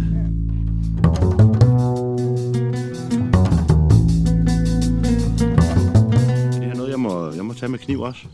Øh, ja, men det er faktisk nemmere med saks, hvis du har lyst. Så kan jeg nemlig gå og plukke lidt af de her røde melder. Røde melder. Ja, som egentlig er en ukrudt. Man ser de øh, andre melder, hvis jeg lige kan finde en. Det er dem her, der er over det hele. Det er sådan søsteren. Så den røde, den er bare super flot og har nogle større blade. Mm. Så den er egentlig en perfekt øh, salat, øh, spinatsalat, og, og også at tage med. Klipper du helt ned her? Øh, Meget, øh, ja, ikke helt ned. så vi Bare lige så den kan skyde igen. Der sådan heroppe omkring, eller sådan noget? Ja, bare tage rundt om og så klip. Ej, det smager altså vanvittigt godt, det der. Ja. Mm. Det er sådan lidt løjet... Øh... Sennep, sagt det Ja, Mhm. sennepsagt, ja. Ja. Altså, noget- ja, meget, øh, altså sådan urtet, krydret. Ja. Det er jo meget lækkert. Og så siger du, det er egentlig en ukrudt, det her. Eller det synes jeg jo ikke, det er. Ukrudt er en holdning, kan man sige. Men- Det, det, det, det er sgu meget godt sagt, ja. Ukrudt anholdning. Det, Ja. ja. faktisk, det er sgu en fed t-shirt, ja. egentlig. Men øhm, og så, jeg synes bare, den er så smuk, og så kan man spise den, så hvorfor ikke gøre det? Ja. Og den smager også ret lækkert. Altså, jeg duftede sådan til den, så dufter den næsten sådan lidt... Ja, sødt, synes jeg. Lidt af melon. Øhm, havde en, en dusk tidligere, øh, Jeg skulle også lige prøve sådan en der. hvor at jeg var overrasket. Og så kan man også stege den, fandt jeg ud af, eller I snakkede Hjalte om. Den er ret nice at stege, åbenbart også. Jeg har sådan også lidt, øhm, det er sådan lidt salt, synes jeg. Ja. Ja, Jeg ved ikke, om jeg, jeg fik lige et Jamen, det er sådan rigtigt. topskud. Den er Den sådan, er super salt, faktisk. ja, den er, det, altså, har sådan lidt af... Jamen, ja, når man finder noget lidt, lidt tættere på havet, nu ved jeg ikke, om det er sandjord her, sådan lidt af... Ja, noget strandav, eller hvad, Ja. hvad det nu kan være. Ja, ja, ja. Ja, det er altså super lækkert. Mm. Hvordan, øh, hvordan kan man lære mere om, hvis man som, som lytter derude har lyst til at, at, at lære noget mere om, hvad der kan spises og hvad der ikke kan spises i vejkanten? Jamen, øhm, jeg vil sige, at man, man skal bare prøve sådan at kigge. For tit så ser man ikke ting, fordi at man ikke kender det, eller det er samme for mig. Men så snart man opdager øh, en ny plante eller en ny blomst, så, øh, så bemærker man den mere. Og jeg føler i hvert fald, at tiden er sådan lige nu, fordi alting blomstrer vildt meget lige nu. Mm. Så det er en måde sådan, at kunne identificere planten på nemt og hurtigt. Og også spotte den i første omgang, at den har en vildt skøn blomst. Så for eksempel gederams, som er lilla og altid i mange planter sammen. Øh, den spotter man hurtigt, og så, så kan man se, hvad, okay, hvad er det for en? Prøv at google den. Bare skriv purple flower in the side of the road, eller sådan noget. Og så kommer der nogen op, så kan du sådan finde den, og så på den måde identificere den og, og kende den til næste gang. Så det er sådan den måde, jeg gør. Genialt. Ja, det har jeg aldrig altså tænkt over. Det er så ret fedt. Og man kan jo selvfølgelig bare bruge det store internet til Ja, ja, at... altså vi har jo alt, alt uh, mulighed for at finde ud af alting. Så hvorfor ikke uh, gøre det? Hvad er din øh, baggrund, altså udover at du ligesom har uddannet dig inden for, øh, for, for feltet, hvordan er du kommet i gang med det her øh, råvarekærlighedsprojekt? Mm, jamen altså, det tror jeg øh, bare altid, jeg har haft lidt. Altså, jeg synes, min, øh, min farfar, han var økologisk landmand, Og min øh, bedstemor er sindssygt sej til at lave have og køkkenhave og sådan noget. Så, så det er bare sådan noget, man er vokset op med, tror jeg. Eller også bare det der med at vide, hvad det er, man spiser, og hvordan man får ting til at gro. Det er sådan rimelig, rimelig grundlæggende Ja. i min verden. Ja. Men der skal meget til, for at man beslutter sig for at lave det til, til en karrierevej. ja, det ved jeg heller ikke, om det er. Altså, det, lige nu er det bare det, jeg gør. Ja. Sådan. Men ja. Ja, ellers så har jeg bare gået i gymnasiet, så jeg... Fresh out the bat. Exactly. Mangler der en kniv? Øh, muligvis. Det har jeg. Den har, han har en Du har den der der. Ja, jeg går rundt.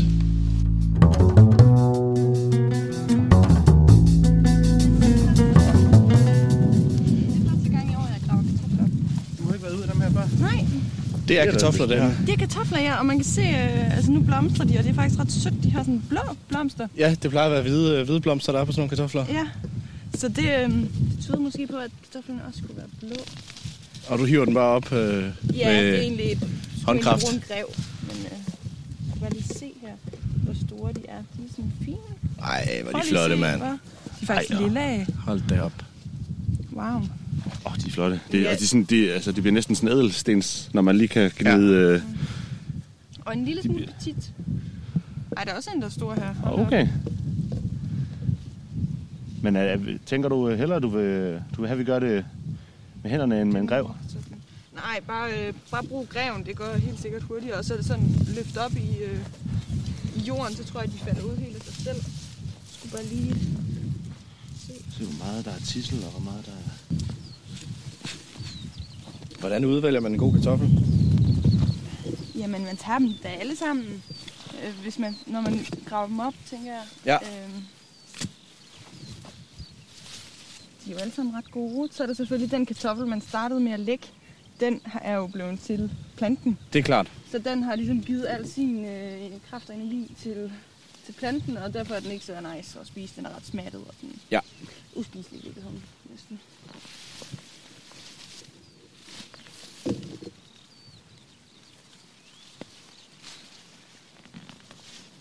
Altså nu, nu ved jeg ikke, om vi hjælper til, eller om vi står i vejen, men det virker som et hårdt job, en enkelt person. Ja, altså øh, lige nu går det også lidt langsommere, end jeg egentlig ville. Fordi at man skal snakke og sådan noget. Ja. Men, øhm, men altså, det er jo ikke så hårdt, synes jeg. Det, det, er- det er egentlig bare ret øh, sådan rart, fordi du... Når jeg så er alene, så har jeg det hele op i hovedet lidt, og så kan jeg sådan logistisk set sådan planlægge det. Okay, nu tager jeg hen til øh, urterne her, så kan jeg lige få det og det og det, og så lader jeg kassen stå, fordi så skal jeg lige her ned og få det her i den samme kasse og sådan nogle ting. Så der har man sådan, Vi forstyrrer rytmen. det, det kører, det kører egentlig meget dynamisk. Ja, I er lidt forstyrrende, men det er rigtig hyggeligt, ja. Det er godt. Der var noget der. Der var godt nok smalt. Men de er ret fin størrelse, synes jeg faktisk. Ja. Den her jord, den er meget, meget blød, synes jeg ikke? Ja, den er enormt rar ja, at have imellem ja, hænderne. Ja, I forhold til sådan en lerjord, som bare er sådan klæ. Så er den her virkelig blød.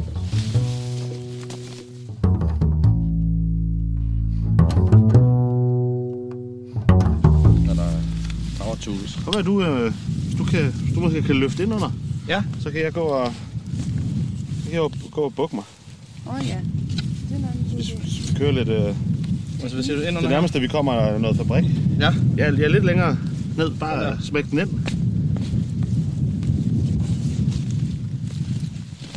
Ja, ja, ja, ja. ja. Sådan der. Sker der noget?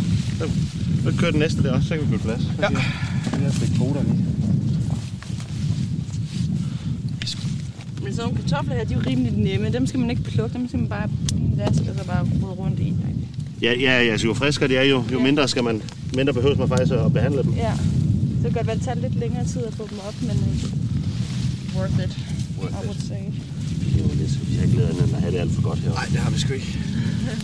Jeg kan godt lide at give lidt tilbage til, til nogle af de mennesker, der har forkælet mig allermest.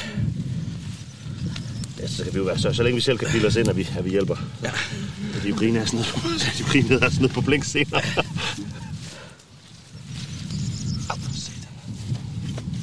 Det er du sgu da god til, Robert. Jeg har, jeg har sgu da faktisk været ude og gøre det her med de papper papper.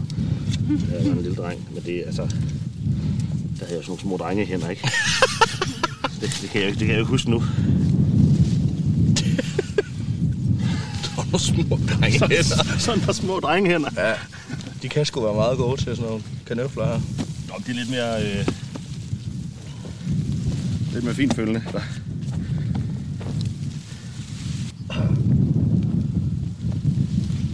Hvor lang, er, hvor lang er din dag? Altså, du, du sidder dernede og, og plukker og gør ved bagefter. Ja, så i dag der har jeg heldigvis øh, en, en, der kommer og hjælper med at plukke. Okay. Så, ja, men ja, så skal de jo hele, det skal hele skylles og vaskes og puttes i kondibøtter, og der skal labels på, og alle urterne skal plukkes rigtig fint. Øhm, så det kan jeg faktisk blive ved med, hvis jeg kommer derhen klokken 1 igen. Regner jeg med. Ja. Måske ikke i dag, jeg ved det ikke. så er jeg nok færdig efter p-mad, som er klokken 5 eller sådan noget. Ja. Så lige inden, øh, så det hele er klar til aftenservice. Så det er også nogle forholdsvis... Altså, det er, en, det er nogle forholdsvis lange dage. Eller sådan. Det synes jeg, men altså det synes øh, Hjalte, min kæreste, for eksempel ikke, fordi han er kok, så han arbejder måske 12 timer en dag, eller Du skal ikke, du skal ikke 10 lytte efter timer en kokken. dag. Jamen det er jo helt sindssygt også, synes jeg. Det, Men der, der bor de jo bare i køkkenet, kan man sige. Ja.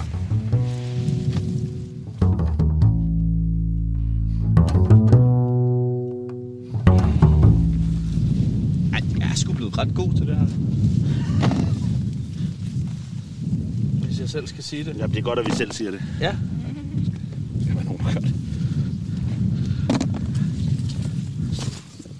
Men altså, der er jo ret mange. Jeg er god på den der.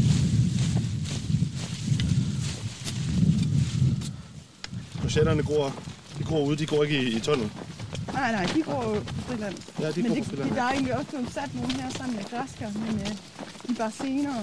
Ja. Jeg tænker lidt senere. Ja. Men det er det generelt i Nordjylland her, eller føler jeg. For eksempel øh, hyldeblomsten, den var lige en uge, uge senere, end, end den var, øh, hvor jeg kommer fra. Ja, okay. Og jeg ved ikke, om det er simpelthen bare, fordi det er sådan lidt nordligt. Ja, den skal lige have lidt mere Ja, betænkningstid, end den lige... Ja, men så kommer jeg sgu. ja, ja. Hvad er den, øh, den lige skal gardere sig mod vinden? Den lige skal få lidt kraft i røret, så ikke Ja. den, den flyver af. Giver mening. Jeg siger bare noget. Ja, du siger meget. Ja, det gør jeg faktisk.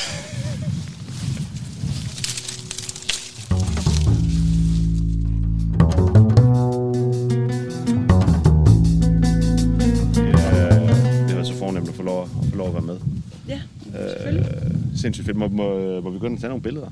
Ja da. Det regner jeg med. Ja. Det må jeg gerne. Det er fedt. tror jeg ikke, der er nogen, der siger Nej. nej til. Fedt. Altid. Mm. Fortsat god arbejdsløst. Ja, tak skal I have. Vi snakkes ved. Det, det gør gør vi. vi. Vi ses på, øh, på Skagen et sted. På Skagen. Eller et eller andet sted. Og hils, hils nede på, på baghørner og på blink. Det vil jeg gøre. Tak. Tak for det. Tak, Asta. Vi ses. Rigtig god dag.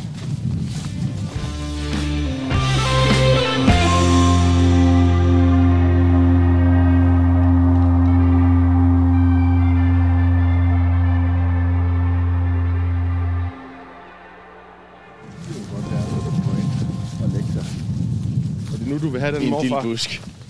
Åh, hvis jeg kan komme ind lige og lige putte lidt på en, på en pude krondel. Ja.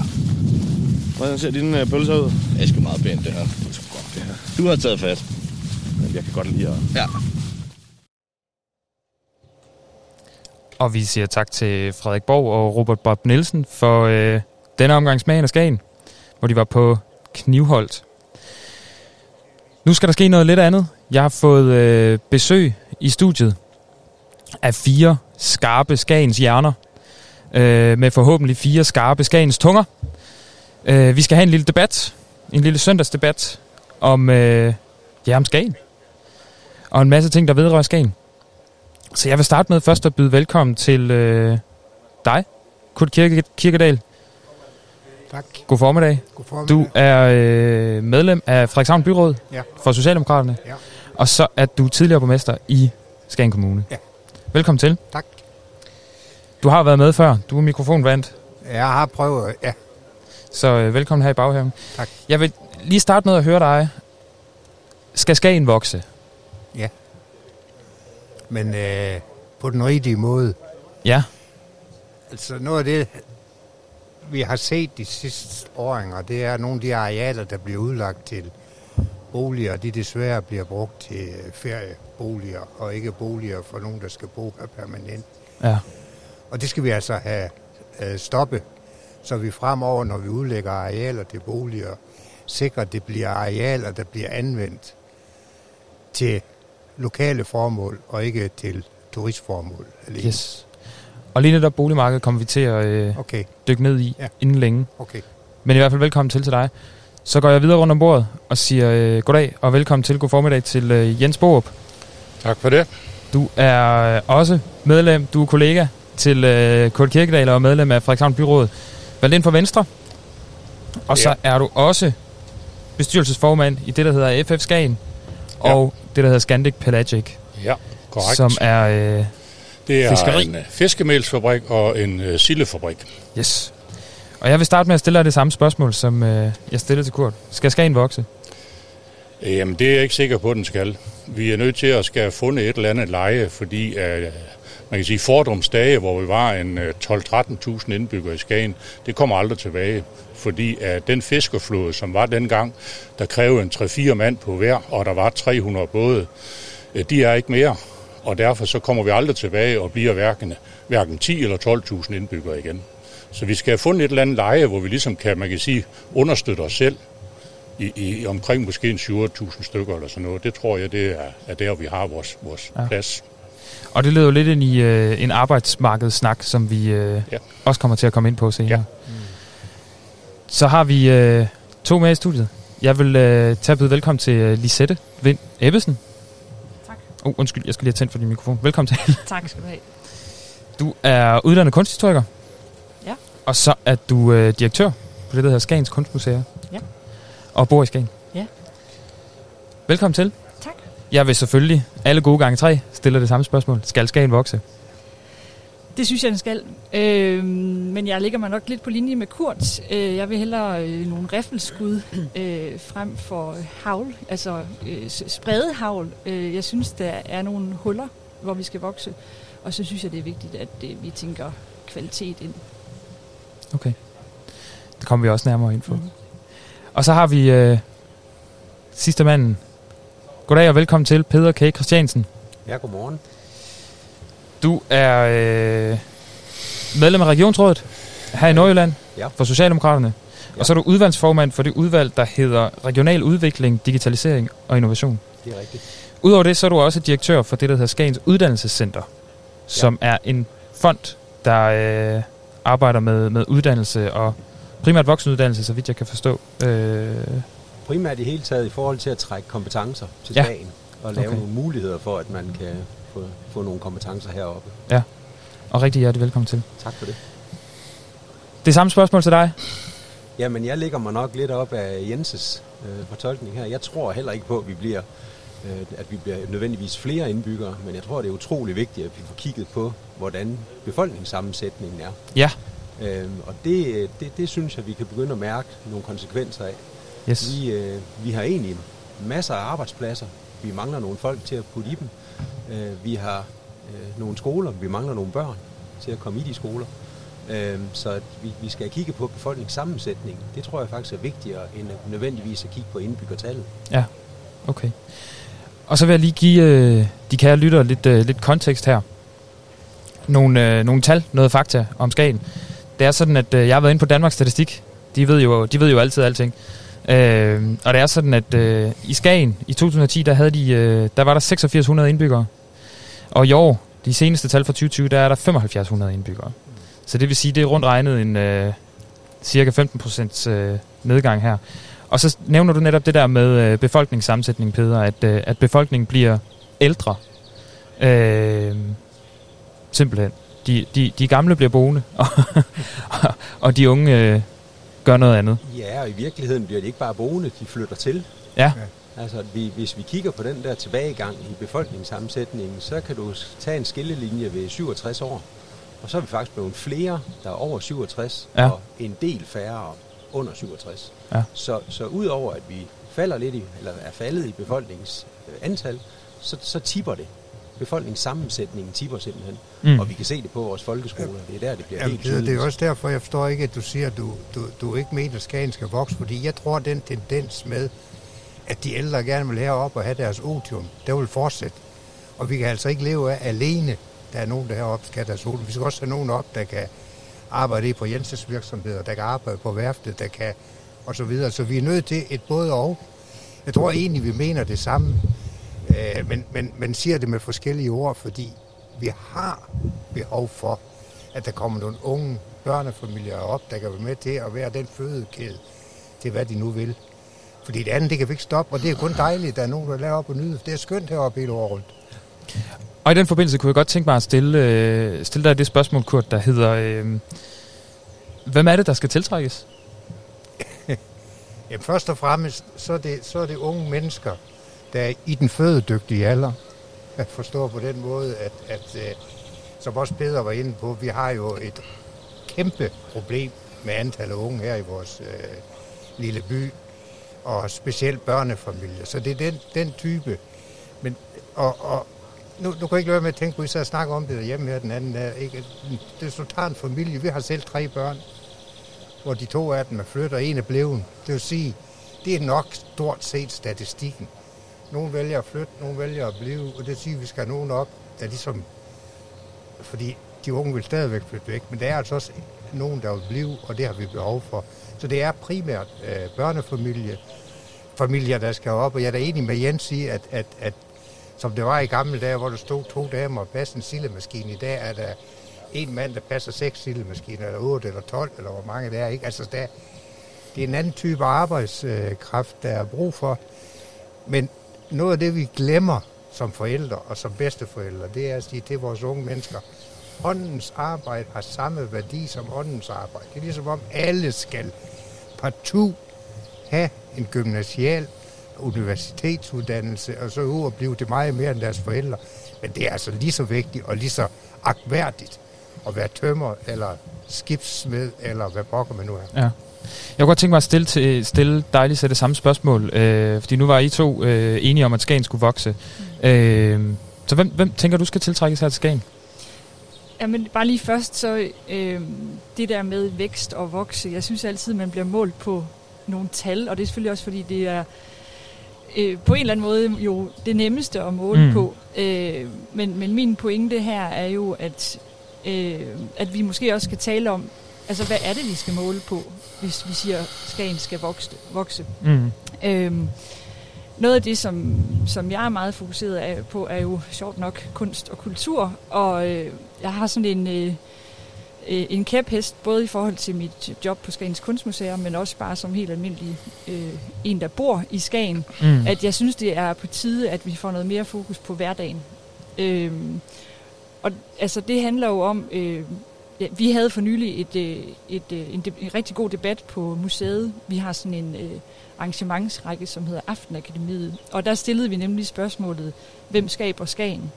Og hvem skal skabe Skagen, øh, Skagen fremover? Med nogle rigtig gode input udefra, så snakkede vi om det her med, hvem er det egentlig, der skaber denne her by? Og dermed jo også, hvem er det, der er med, med til at skabe væksten i byen? Mm.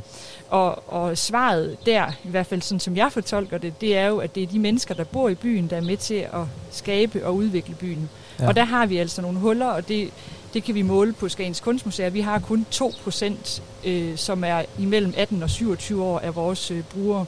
Og jeg tror, jeg ved ikke, om man kan lave det regnestykke på byen, men der er ikke nogen tvivl om, at, at der er en underrepræsenteret gruppe, øh, som hedder unge. Mm. Og hvis man vil have unge med til at skabe byen, så skal man altså have fat i nogle flere af dem. Og for mig er det fuldstændig ligegyldigt, om det er nogen, der er født og opvokset her, eller det er nogen, der kommer udefra. Ja. Jeg synes, der er, det er vigtigt med, med begge dele. Altså, så, så det jeg hørte dig sige, det er, at, at, at det er forkert kun at kigge på kvantitet. Altså, man skal også kigge Præcis. på noget kvalitet. Ja. Hvad tænker du om det, Jens Borup? Jamen, jeg tænker på, at det er svært at, ligesom at, at, at, at prøve at presse en eller anden situation frem. Og, og at arbejdspladserne er her. Det er der ingen. Vi har en overrepræsentation af arbejdspladser. Og, og nede ved os, hvor vi er cirka 350, vi har ikke problemer med at skaffe arbejdskraft. Utroligt nok. Vi har en lille smule udenlandsk arbejdskraft, der kommer i sæsonerne, som er de samme hver år, der sådan set kommer og, og, og hjælper os med at, at, at drive virksomhederne. Men øh, de der, man kan sige, mere faste folk, som vi har hele året der, dem har vi sådan set ikke øh, problemer med at besætte de stillinger der. Men mange af dem bor så i Sindal eller i Jøring eller, eller længere væk, fordi der har konen måske øh, et lærerjob, eller, eller hvad det nu kan være, ikke også, ikke? Og det, og det er det, jeg siger, at tiden er skiftet. Tiden er skiftet fra, at vi havde 300 hjemmebåde. Så, så derfor, øh, der var 3-4 mand på, og en kone og tre børn hjemme i det hus der. Det vil sige, der var en 3.000 mennesker mere alene ved de både der. Mm. Og dem behøver du ikke i dag. I dag, der bor man, der bor man i Skagen, og så har konen stadigvæk et lærerjob i Jørgen. Men nu er det blevet modsat. Nu kan manden godt køre efter det, ikke også? Ikke? Fordi vi har ikke de der, man kan sige, hvor du skal op klokken 4-5 stykker om morgenen for at komme på havet på, på, på dagbådene, som, mm. som det var dengang. Så jeg kan ikke se, hvad det er, der lige skulle gøre, at vi kunne kickstarte en eller anden tilflytning. Det kan jeg ikke, fordi at, at, at vi jo lever jo i et frit land, hvor folk må bosætte sig, hvor de vil. Og det er jo ikke, fordi vores hus er dyre, hvis vi skal tage den side af det. Altså, der, du kan købe et fineste hus til 1,3-1,5 million. To mennesker, der har helt almindelige, øh, enten industriarbejde eller, eller socioassistent eller hvad, de kan fint bo i sådan et hus der, ikke også? Ikke? Og dem har vi en del af. Så det er ikke, det er ikke ejendommene på den måde, Mm. at der ligesom er... Og lige netop boligmarkedet er faktisk det første, som vi kommer til at dykke ned i. Ja, ja, Øh, jeg vil lige stille det samme spørgsmål til, øh, til Peder i forhold til det her med, hvem skal tiltrækkes? Hvis der er nogen, der skal tiltrækkes, hvem skal så tiltrækkes? Jamen, jeg tror, man skal op og have, have fat i, i de familier, hvor de har fået børn. Øhm, og så øh, sige, at det, det er arbejdet, der skal trække dem herop. Mm. Og, så, og så tror jeg, der er to ting mere, som er utrolig vigtige for, om man vil bosætte sig her. Det ene det er, at der er en, en bolig, som både er til at købe, og som man synes er attraktiv. Og det andet, det er det sociale. At man synes, man, man kommer ind i et fællesskab, og at, at der er et socialt liv. Og den, den del, tror jeg, det er utrolig vigtigt at have fokus på. Det er det der med, falder man godt til? Det, det synes jeg, og det Ja. tror jeg, vi alle sammen skal tage et medansvar for, at, at de folk, der kommer til, altså når Jens og, og får nye medarbejdere i deres virksomheder, ikke, jamen, falder de godt til? Kunne de Noget, noget indslusning, noget øh, Ja, der er noget inklusion. indslusning, altså ja. ja. noget, noget fællesskaber, ikke? Altså, vi hører det fra nogle af virksomhederne, der, når de får lærlinge udefra. Det siger, at det er, det er fint, arbejdspladsen det er rigtig god, Mm. men det er svært at falde til. Ja. Det er svært at få en omgangskreds øh, i Skagen, fordi Og det... hvor er det lige, man går hen og mødes? Ja, og det kommer vi forhåbentlig også ind på. Vi har lidt, øh, lidt forskellige, kan vi jo høre, når vi, når vi snakker om det gode bysamfund. Det, det stikker mange, mange veje ud, og vi, vi når forhåbentlig det hele. Vi har i hvert fald indtil klokken 12 til at nå det. Nu skal vi lige have en, øh, en tår kaffe og en lille, lille breaker, så vi lige trækker vejret, og så dykker vi ned i øh, boligmarkedet derefter. Der er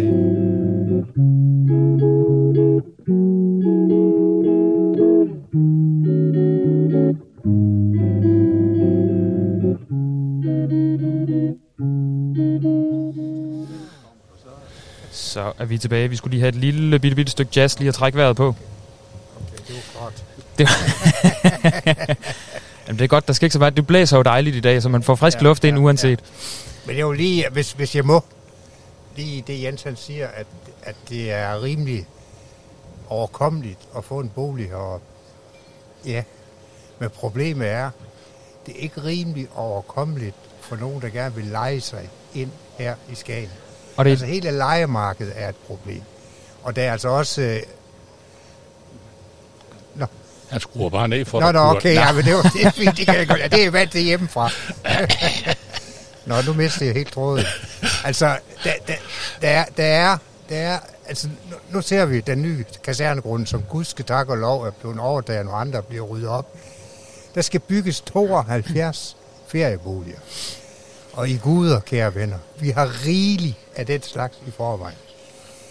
Altså, det, det, det, er, det er lejeboliger, det er boliger for øh, unge, som vælger at vil bo lidt anderledes end Jens og jeg, vi bor der. Så det der mm. med at skal have et parcelhus og et stakit, det er ikke det, man vil i dag. Man vil gerne have et fællesskab og nogle rammer, som man kan dels betale sig til at enten købe eller lege. Og, og der er altså et behov. Og det er, jo, altså, det er jo fantastisk at have en gæst i studiet, der, der besvarer et spørgsmål, man ikke har noget at stille endnu. Nej, men det, var, det, var en ref- det var en refleksion til det, Jens han sagde med hensyn men det var, det var lige præcis. Men undskyld, ja, ja, men det var et super godt spørgsmål, super godt svar til, de andre. ja, til, til det spørgsmål, jeg vil stille, nemlig, altså hvad, hvilken boligform skal, skal, der, skal der ske i Skagen? Skal det være flere lejeboliger? Er det nogle andelsboliger, der skal til? Er det, er det helårsbebyggelser? Er det hvad er vi ude i? Øh, hvad tænker du, Jens? Ja, jamen, jeg kan godt følge Kurt i det der, vi har for lidt lejeboliger. Det, det, det vil jeg gerne medgive ham. Ja. Det, det er, der er ikke de lejeboliger. Men vi er også ramt af, at, at vi har øh, så meget fredninger rundt omkring hele Skagen by på alle sider. Så hver gang, at hvis du får lov til ligesom at lige lave et lille stykke jord med lidt grunden til, jamen så står der nogle turister, som gerne vil give en million for den grund der, hvorimod det måske burde være et leje øh, til, til 200.000 for Mm. grunden, ikke også? Men, Ikke? men der er det så, Jens, vi sidder begge to i kommunalbestyrelsen. Ja. Man har, man har mulighed for at udlægge noget via en projektlokalplan, ja. I stedet for bare at udlægge det til Ja. boliger, så bliver det turist. Ja. Projekt, der siger lejebolig eller anden, altså anden boligform. Øh, den måde kan vi måske være med til at styre. Øh, Det kan jeg sagtens være med til, at vi styrer det lidt den vej der. Ja. Ja. Det er, hvis der bliver mulighed for, at med nogle stykker jord, der, der er mulighed for at lave. Fordi vi mangler lejeboliger i Skagen, det er korrekt. Ja. Ja. Hvad tænker du i forhold til det her, Peter? Jo, men det, det er, tror jeg, der er rigtigt. Men jeg tror også, man mangler nogle, nogle andre boformer. Altså, Mm. det her med at, at lidt det sociale igen, Ja. og sige, jamen, øh, er det, er det nødvendigvis den traditionelle parcelhus, øh, alle går og drømmer om, eller er det også nogle bofællesskaber, eller noget, noget mulighed for at bo lidt alternativt? Og det tror om, om det skal være eje eller leje, det er jeg ikke, øh, det er jeg ikke klog på. Okay. Er det noget, I, er det noget, I taler om i, øh, i, i dit udvalg, skulle jeg til at kalde det? Det her udvalg for, for, for regional udvikling? Ej, ikke, ikke på det område. Det er jo mere overordnet set i forhold til, hvordan skaber vi sammenhæng i, i, re, i hele regionen. Mm. Det er meget omkring kollektiv trafik, blandt Okay. andet. Øhm, så vi er ikke så nede i boligområdet. Okay. Det er byrådet og kommunernes område. Ja. Og til sidst dejligt sætte øh, det samme i forhold til, til den skagenske boligmasse. Jamen altså, jeg bliver nødt til at vende tilbage til de unge igen, fordi hvis man gerne vil have de unge til at bo her, så synes jeg simpelthen, man skal spørge dem, hvordan de gerne vil bo. Ja. Øhm, altså, det er jo sindssygt vigtigt, at de bliver en del af den her debat. Øhm, og øh, i stedet for at sidde... Altså, I sidder jo i de to, i mine øjne, vigtigste udvalg. Altså kultur og fritid og øh, teknik. Øhm, Kult, jeg kan lige sige til lytterne, kultur og fritid for, for Kurt Kirkeders velkomne. Og, Ja. Undskyld, hvad var det? Tek- teknik og tek- teknisk udvalg. Teknisk Ja. udvalg for, for Jens Ja, Borups velkomne. Ja. Altså, så øh, når vi nu snakker om det her med øh, det gode liv og det gode hverdagsliv, og hvordan får man øh, en underrepræsenteret målgruppe til at flytte til Skagen, Mm. fordi vi har sindssygt meget brug for dem, så synes jeg simpelthen, det er så vigtigt, at de bliver inddraget. Ja. Og de bliver spurgt, hvordan er det egentlig, I gerne vil bo? Fordi at livet er jo andet end et godt job. Øh, det, det handler om rigtig, rigtig mange andre ting. Der er blevet sagt fællesskab. Øh, så kultur og fritid er super vigtigt her, og så synes jeg, at det allervigtigste det er at spørge de unge, hvordan vil I egentlig gerne bo? For jeg tror ikke, at vi ved det. Så hvordan skal man gøre det? Altså skal man, skal man lade, øh, hvad kan man sige, skal man bygge noget først og se, hvad der sker? Eller altså, hvad, hvad, hvad tænker du af rækkefølgen på det her? Ja, men altså, øhm, jeg, jeg, synes, der er en politisk opgave i at hjælpe med at, at altså, lægge nogle planer. Øh, jeg, jeg drømmer jo også om, øh, og jeg er ikke arkitekt, men jeg drømmer om en, en rigtig god byplan, altså hvor man tænker de her ting ind. Øh, nu blev der også tidligere i radioen sagt øh, kontorfællesskaber og nye måder at arbejde på. Øh, så, så hvis man skal tiltrække øh, de her underrepræsenterede målgrupper, så skal man tænke på, hvad er det, der er, hvad er, det, der er et godt liv for dem, og en god hverdag. Ja. Øh, både i forhold til job, men så sandelig også i forhold til deres øh, fritid og, og det hele det sociale. Ja. Øh, men, men så, ja, rækkefølgen, uff, det er svært. Altså, øhm, øhm, ja, men, men altså, der er i hvert fald nogle ting, man som sådan en enkelt øh, person ikke er herre over. Altså, nu blev der lige nævnt kasernegrunden der, ikke? Altså, øh, ja, så, så, så der er i hvert fald der, der, der er noget med, at der skal laves en, en god samlet plan. Mm. Og det ville jo være dejligt, at, øh, øh, at der var en meget stor og divers gruppe, som var med til at lægge den sammen. Ja. Ja. Peder, du har markeret. Jamen det var jo netop det her med, hvordan man, man får skabt muligheden. Og i virkeligheden tror jeg jo, at det, det vigtigste det er, at man både politisk og planlægningsmæssigt får, får, får reserveret nogle grunde eller noget område. Mm. Altså at man får skabt muligheden. Så tror jeg egentlig nok, den skal, den skal opstå. Problemet er, at hver gang vi får en ledig grund herop, så bliver det jo et feriehusprojekt. Ikke? Det er så indarbejdet i, i nogle af de her udviklere, at det er så fint. Det er Skagen, det er feriehusbyggerier, ikke? Og dem har vi, som Kurt sagde tidligere, dem har vi altså rigeligt af. Ja. Ja, Og, og det er jo byrådet, der sidder jo, med den. Jo, men Og det er du- det, ja. Jens og jeg sidder med som, som problem nu. Det det er, som det du også var inde på, Jens, arealer. Altså mange af de her øh, projekter, der er rundt omkring nu, øh, kasernegrunden, det er jo en lokalplan, der blev fremlagt for en del år siden efterhånden. Og det tror jeg ikke, og det kan man diskutere hvorfor, men man var ikke opmærksom på det problem, vi diskuterer her i dag. Vi er nødt til, i det øjeblik, vi skulle være så heldige at finde areal, vi kunne gå ind og lave en projekt øh, lokalplan, så mener jeg, så skal man gå ud og spørge byens unge, byens borgere, og høre, hvad er det for en boligtype? Det jeg hører mange sige, det er, vi har været gode igen morgene til, at, og, hvis vi ser bort fra parcelhus, at lave ældreboliger og øh, ungdomsboliger, men vi mangler det, det, som man siger i dag, boliger for unge. Mm. Jeg har været med til at lave et medborgerhus en gang, hvor vi voksne gik ind og, og bestemte, og troede, vi skulle bestemme, hvordan sådan et, et sted skulle være for de unge. De gad ikke komme, før de selv fik lov. Altså, mm. vi skal have dem selv med. Ja. Men, men der er også et eller andet, kommunen skal også være indstillet på, hvis vi skal have mulighed for at udvikle sådan et eller andet område til noget, noget, noget lejeboliger. Så er vi nødt til at skal have kommunen, der siger, at vi vil investere nogle penge i det. Ja. Fordi hvis du står med et, et stykke jord, du måske kan få 10 millioner for, og så sådan set sige, de bygninger, der skal ligge der på, de kan måske kun generere 2 millioner, ikke også ikke? Så skal man være indstillet fra kommunen, ja. kommunalt siger, at det vil vi godt investere 8 millioner kroner i, ja. og få den grund til rådighed. Ja. Og det er jo det, som er, altså, øh, journalister siger altid, follow the money, ikke? øh, p- pengene flyder, der er jo penge i det skidt. Øh, så skal der, altså, skal der mere regulering af, af boligmarkedet til, Kurt? Ja, forstået på den måde, at, at øh, som de sætter ved inde på, en overordnet planlægning for byudviklingen her i Skagen er ved Gud noget, vi trænger til. Og, og, og det, hvis det er en regulering og planlægning, ja, så er det, der skal til, fordi det er tilfældigheder, det der sker. Og, og som Jens han siger, så er det jo, øh, altså, der er nogen, der er parat til at betale rigtig, rigtig mange penge for det her grunden her. Mm. Og det skal vi være parat til at sige, at når vi vil ud, udstykke det her, så er det altså et projekt, ja. lokalplanforslag. Og så begrænser det den mulighed, der er for nogen, der kommer. Og, og vi så det jo, altså det, de, de øh, øh, boligforeningsboliger, der skal være oppe bag ved Skagenhallen, det er jo netop, det er jo udlagt til lejeboliger. Og det bliver lejeboliger. Man kunne have tjent mange flere penge ved at have solgt den grund til noget andet. Ja. Mm. Så der, der er tendenser, vi skal bare være dygtigere og mere på forkant. Ja. Er, er du på det samme, Jens? At der, der, der skal mere regulering til? Nej, jeg har svært med regulering, fordi jeg går, Det er jo liberalisten, Jeg der- går ligesom ind for de frie kræfter, ikke også? Ikke? Men jeg kan godt se, hvis det er et vidderligt, man mener, det er et problem, så er man nødt til at regulere sig ud af det, fordi det, de frie kræfter løser ikke problemet med at få Mener nogle du, flere. det er et problem, Jens? Jamen altså, et eller andet sted, så, så man kan sige, så længe vi kan få det arbejdskraft, vi har brug for, så er der reelt ikke et problem for mig. Og vi har alle mulige tilbud i, i vores by. Vi, vi, der, er- der er næsten ikke en ting, du kan nævne af forskellige fritidsaktiviteter, der ikke er i den her by. Det, og, og med på det sidste nye paddeltennis, og jeg ved ikke, hvad det hedder det hele, ikke også? Ikke der? Og så, så derfor så er det ikke et reelt problem på den måde. Det er bare nogen, der har været med til, dengang vi var en 12-14.000 indbyggere, og nu er vi kun 7.500 indbyggere. Mm. Og det er der nogen, der ser et problem i. Ja. Peder, du har markeret. Du står og ryster lidt på hovedet. Ja, nej, men det, er jo det er fordi, det er jeg ikke helt enig i. Fordi jeg, jeg er enig i så langt i at sige, at det er fint, så længe virksomheden kan få deres arbejdskraft. Men, men når arbejdskraften pendler ind og ud af byen, så mister byen altså noget. Altså sammenhængskraften Ja. ja. i Skagen mister ja. noget. Ja. Det, det bliver en anden by, mm. hvis ikke du har en, en bredt sammensat øh, befolkning her. Ja. Og, og derfor kan man sige, jeg synes jo, det er super godt, at vores virksomheder kan tiltrække folk, og at folk vil ligge og køre herop. Øh, og det kan man jo se om morgenen, øh, når man kommer ud på landevejen syd for Skagen. Ikke?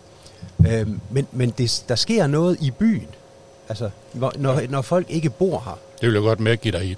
Ja. Okay.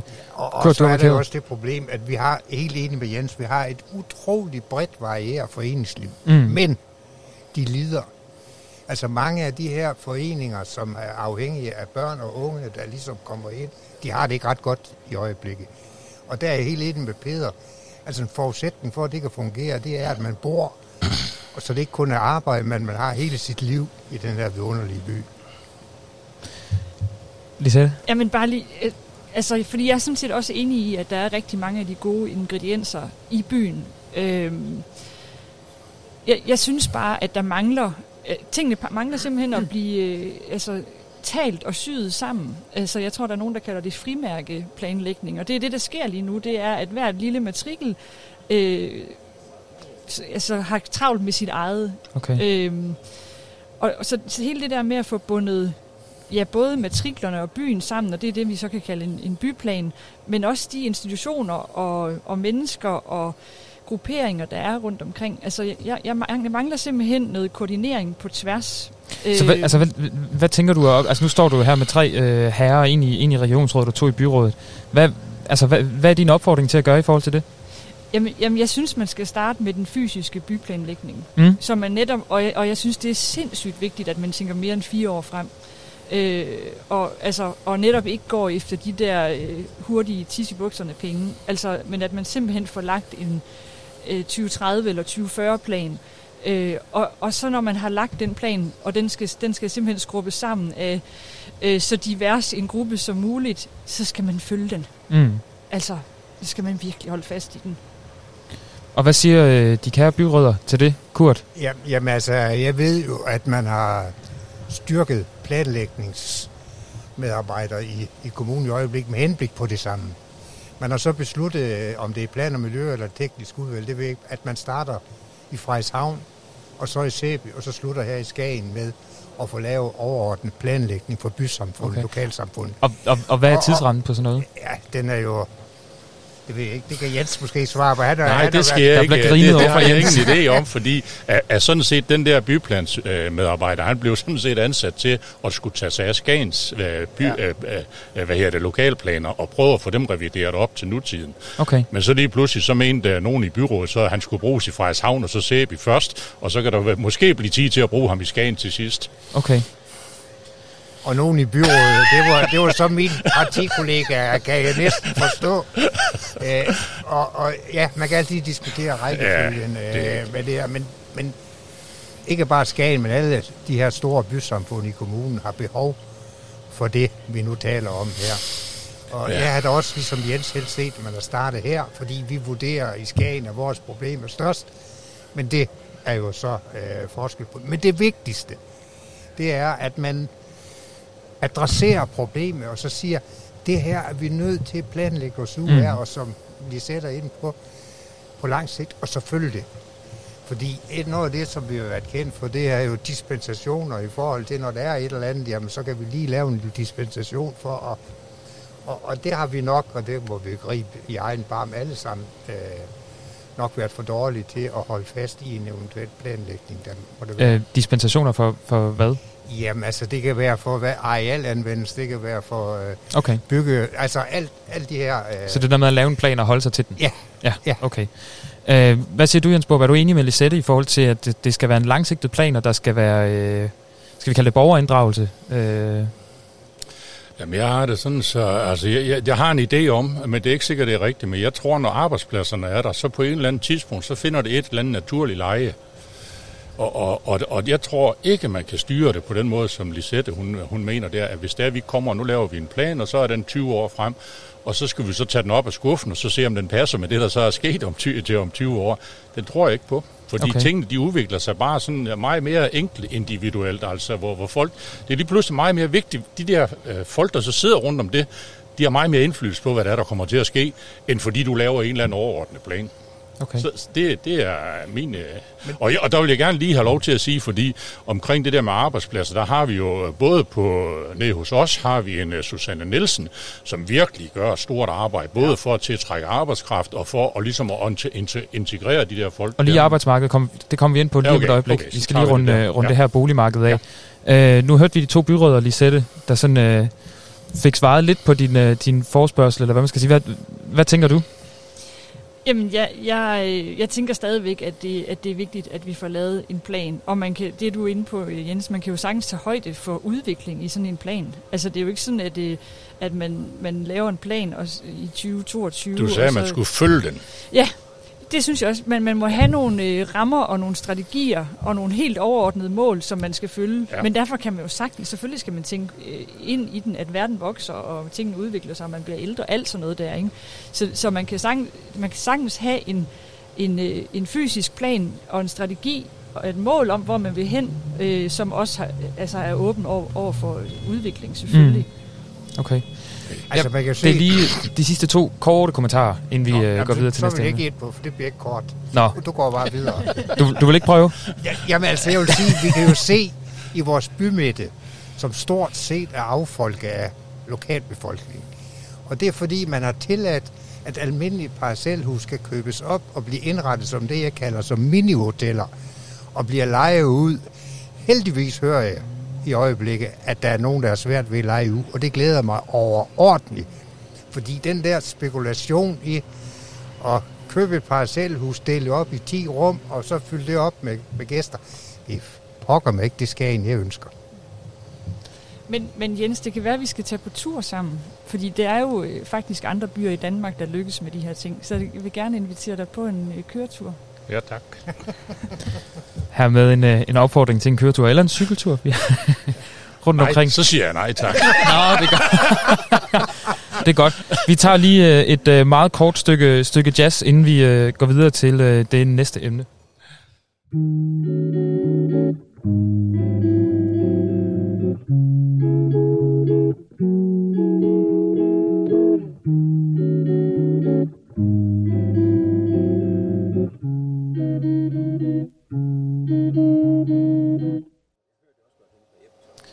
Og jeg byder velkommen igen til øh, Radio på Toppens store søndagsdebat. Jeg har fire gæster med i studiet. Jeg er Kurt Kirkedal, medlem af byrådet for Socialdemokraterne, Jens Borup, medlem af byrådet, Frederik Byrådet for Venstre. Jeg er Peter K. Christiansen, regionsmedlem og udvalgsformand for regional udvikling for Socialdemokraterne her i Region Nordjylland, og Lisette Vind Ebbesen, der er direktør for Skagen Kunstmuseum. Nu hørte vi lige et stykke jazz. Vi skulle lige trække vejret, for nu skal vi til noget lidt andet. Det er jo sådan, vi, vi snakker jo om, hvad kendetegner den, den gode by, og det er jo et bredt, bredt, bredt emne, og som vedrører en masse ting. Vi har lige snakket en hulens masse om øh, boligmarkedet, øh, og nu skal vi snakke om noget af det, du også var ved at komme ind på, Jens Borup, nemlig arbejdsmarkedet. Og der vil jeg gerne starte med at høre dig, øh, Jens. Du sagde til at starte med, at der egentlig er arbejdsmar- øh, arbejdsmarked i byen, skulle jeg sige. Der er, der er arbejdspladser i byen. Der er masser af arbejdspladser. Altså, vi er jo be- heldigvis be- begavet, eller, eller, eller vi har rigtig mange gode arbejdspladser, både øh, på havnen, men også i byen. Og, og, og vi har flere arbejdspladser, end vi har indbygget, hvis man uh, ligesom laver statistikkerne, ikke også? Ikke? Så har vi væsentligt flere arbejdspladser i forhold til de voksne arbejdere, vi har. Og hvor, hvor er de arbejdspladser henne? Jamen, det er rundt havnen i hovedsagen, ja. Okay. Og vi har lige øh, fået en ny havneudvidelse til, til 500 millioner, hvor der selvfølgelig også skal bygges nogle ting ud på. Så havnen udvikler sig ganske fantastisk, og vi har Danmarks største nybygningsskibsværft, som er helt exceptionelt gode til at lave pelagiske travler. Det er, de eksporterer til Irland, Skotland, Norge, Island, øh, alle mulige steder laver de fine, nye, moderne pelagiske travler og, og, og bruger cirka 600-700 mand. 400 i egen gård, og så, og så øh, har de en 300 ved siden af, ikke også, ikke, som øh, underleverandør. Og, og, og som sagt, nede ved os, der har vi øh, 350 medarbejdere, ikke også, ikke? Så der, der er virkelig flere arbejdspladser, end vi er indbygger i byen. Så derfor så er det bare at komme og bosætte sig i vores by. Det, det er svært er det sådan set ikke. Og vi har nogle dygtige ilf... Jeg vil gerne lige også lige nævne, øh, at Didan, som er, er HR-ansvarlig på værftet, der hun gør et kæmpe arbejde med at tage ud på skolerne og få fat i de unge mennesker. Og lige sådan Susanne Nielsen nede på Scandic Pelagi, hun gør også et kæmpe arbejde. De to, de er virkelig nogle ildsjæl for at holde fast i de unge mennesker og sige, du kan faktisk godt få et godt liv som laborant eller whatever, fordi det er faktisk også øh, højere uddannelser, der skal til i dag til at drive de virksomheder, som vi har i Skagen. Og det leder mig lidt hen til, til, til det næste, øh, i forhold til, hvad er det så for nogle arbejdspladser, der skal være i byen? Nu er der jo en masse arbejdspladser, som, som bare skal fyldes op, men hvad, altså, hvad skal der ske nu, Kurt? Jamen, jamen, jeg ved ikke, hvad der skal ske nu, men jeg vil sige, at det, Jens siger, de har ikke nogen problemer med at skaffe arbejdskraft, men vi har jo hørt, at en anden del af vores øh, erhverv op, turismebranchen, har haft umådeligt svært ved at skaffe arbejdskraft. Og jeg mener også, at øh, værfte har svært ved at få de lærlinge, de nu har brug for. Og så mener jeg, at vi skal have fat i noget af det allerstørste problem, vi har lige nu. Jeg så, der var 833 unge mellem 15 og 29 i Frederikshavns Kommune, der ikke var i job, der ikke var i uddannelse. November 21 på et tidspunkt, mm. hvor hele erhvervet, hele Danmark skriger på arbejdsplads. Vi taber altså nogle unge mennesker. Og ja. det er nok det aller, allerstørste problem. Det er nok vigtigere, at vi får dem i gang, end vi får nogen herop. Så altså, der er, der er en opgave. Og vi er jo så privilegerede nu, vi taler om uddannelse, at vi har øh, Uddannelsescenter Skagens direktør, Peter Christiansen, med os. Vi hører, der, det er ikke arbejdspladser, der mangler. Det er, det er folk i arbejde, og det er folk i, i uddannelse, som Kurt siger. Hvad, øh, hvad tænker du, vi skal gøre ved det? Ja, det er et rigtig godt spørgsmål, fordi det er jo det her med, hvordan får man parret det rigtigt? Altså, hvordan får man fundet øh, arbejdskraften til de jobs, man har? Øh, og jeg er helt enig med Jens, altså, de arbejdspladserne udvikler sig jo også. Mm. Øhm, og, og det gør også, at vi kommer til at skal have trukket nogle... Vi er nødt til at have sendt nogle af vores unge mennesker ud og uddanne sig. Ja. Vi er også nødt til at finde ud af en måde at få dem trukket tilbage igen. Og så få gjort synligt, at der er masser af super spændende arbejdspladser heroppe. Nu, nu siger du sendt ud, altså mener du, der, der kunne der være en, en, et, en politisk ambition, en politisk målsætning om at få flere uddannelsesinstitutioner til Skagen? Vi har jo, vi har jo faktisk en uddannelsesinstitution, og også Mm. en videregående uddannelsesinstitution i forhold til i, i, i fiskeskiber. Skiberskolen. Altså skiberskolen, ja. Øh, men, men det her med at lægge uddannelses, altså ungdomsuddannelsesinstitutioner ud, det tror jeg ikke på. Det er jeg er nødt til at sige, der er Skagen simpelthen for lille, øh, eller blevet for lille, til at man kan, øh, kan arbejde med det. Vi er nødt til at have samlet de her ungdomsuddannelser, altså vores ungdomsuddannelser, selv dem i, jeg er lige ved at sige, hele Region Nordjylland, alt uden for Aalborg, de kommer til at få det svært i løbet af de næste fem år, Mm. fordi der simpelthen mangler unge. Og de unge, der er, de søger ind mod skolerne i Aalborg. Og det, det bliver vi ramt af. Det bliver Ja. vi også ramt af heroppe. Okay. Jeg er helt enig med og jeg tror ikke, vi kan ændre den situation ved at få flyttet de her uddannelser op. Men ja, ja, da jeg så den statistik her den anden dag, at vi har 830 unge mennesker her ja. i vores kommune, ja. der er uden for det hele, så er alt andet skulle uinter- undskyld, uinteressant, hvis ikke vi får, får gang i dem. Og jeg kan ikke lade være med at stille mig selv det spørgsmål. Har vi sejret af HT? Har vi gjort det for nemt for de unge at klare sig uden at være en del af helheden? Altså, er det for nemt at få ydelser, hjælp og så videre? Stiller vi for lidt krav til vores unge mennesker? Og gør vi dem for lidt opmærksom på, at vi har altså brug for dem? Okay. Altså, vi har brug for dem i vores, i vores øh, sammenhold, i vores øh, lokalsamfund. Øh, hvis de føler sig udenfor, det må de jo gøre, siden de er udenfor, så har vi virkelig en opgave. Hvad tænker du lige selv i forhold til det, øh, Kurt siger? Skal der stilles flere krav over for de unge? Mm, altså, jamen, bare lige for at gå et par, et par skridt tilbage. Altså, må jeg, du jeg gerne. tænker, øhm, jeg synes, der er brug for nogle flere øh, altså arbejdspladser til, hvad skal man sige, kreative erhverv. Jeg ved godt, det er en meget bred fortegnelse. Øhm, altså, vi er... Øh, vi er, hvis vi tæller vores caféer her med, så er vi 110-15 ansatte på Skagens Kunstmuseer. Øh, og, og det er en meget, meget bred gruppe af fagligheder, øh, altså lige fra kunsthistorikere og andre akademikere, konservatorer, men også til håndværkere og gartner og administrativ kommunikation osv. Altså, og det jeg sådan ligesom kan se, det er, at de der, dem, der arbejder med det kreative erhverv, har det faktisk rigtig godt med at arbejde side om side med for eksempel øh, en havn. Altså, vi er meget afhængige af, at der er en velfungerende og god havn. Øh, og det her, den her kombination mellem det kreative og det mere håndværksmæssige, eller ingeniør, eller smede, eller hvad det nu kan være, er fantastisk for os. Øh, men, men jeg tror godt, at der kunne være øh, attrakt, flere attraktive øh, arbejdspladser for kreative erhverv, om det så er Altså også fordi, nu er vi tilbage ved, ved, de unge igen, og så noget med fællesskab. Altså sådan et, øh, et værkstedskontorfællesskab, øh, hvor der er plads til mange forskellige, øh, øh, ja, både unge og ikke unge, som kan arbejde det samme sted og inspirere hinanden. Det, det, kunne jeg, det kunne jeg godt drømme om, og det kunne, tror jeg godt på, at vi kunne, øh, at vi kunne skabe her. Øh, og der også vil være med til at, at tiltrække nogen, som gerne vil de her ting. Vi har jo fået testet en del af det også i, i nedlukning corona, at, øh, at det, man kan arbejde mange steder fra. Men, Mm. men igen, det er hverdagslivet, der betyder noget for at få, få trukket de her mennesker til. Og den type arbejdspladser kunne jeg godt tænke mig, at der var nogle flere af.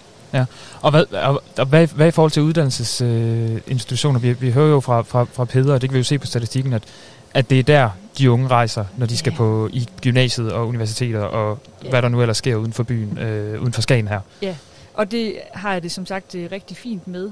Altså, øh, jeg kan sagtens forstå, at man har lyst til at rejse ud i verden øh, og uddanne sig. Øh, og jeg synes heller ikke, man skal stille som krav, at så skal man bare komme, komme hjem igen. Men så kan det være, at det er nogle andre, der kommer hertil.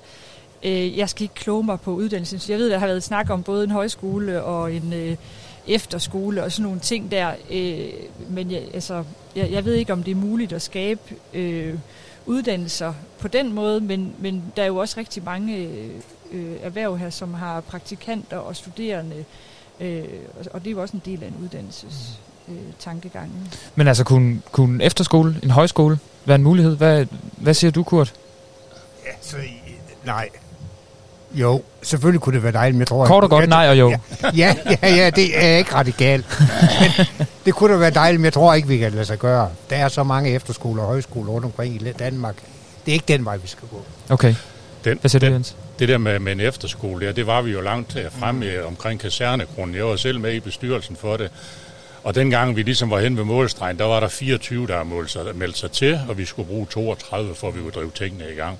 Og derfor blev det også til en sommerhus, hotelgrund, eller hvad pokker vi nu skal kalde kasernegrunden i dag, også ikke? Det er bare svært, vi ligger ude på sådan en tange her, hvor vi skal trække alting til os Mm. sydfra, og vi havde en idé om, at vi kunne hente fra Sydnorge og Vestsverige, ikke også, ikke? Det blev bare aldrig rigtigt, fordi der er ikke den samme kultur for at gå og tage på højskole og efterskole, som der er i Danmark. Og, og så er der bare rigtig mange rundt omkring andre steder i landet der. Men Ja. det, jeg vil gerne lige prøve at holde fast i det der Kurt, han siger, at vi har over 800 unge mennesker, som ikke er en del af vores fællesskab, altså arbejdsfællesskab.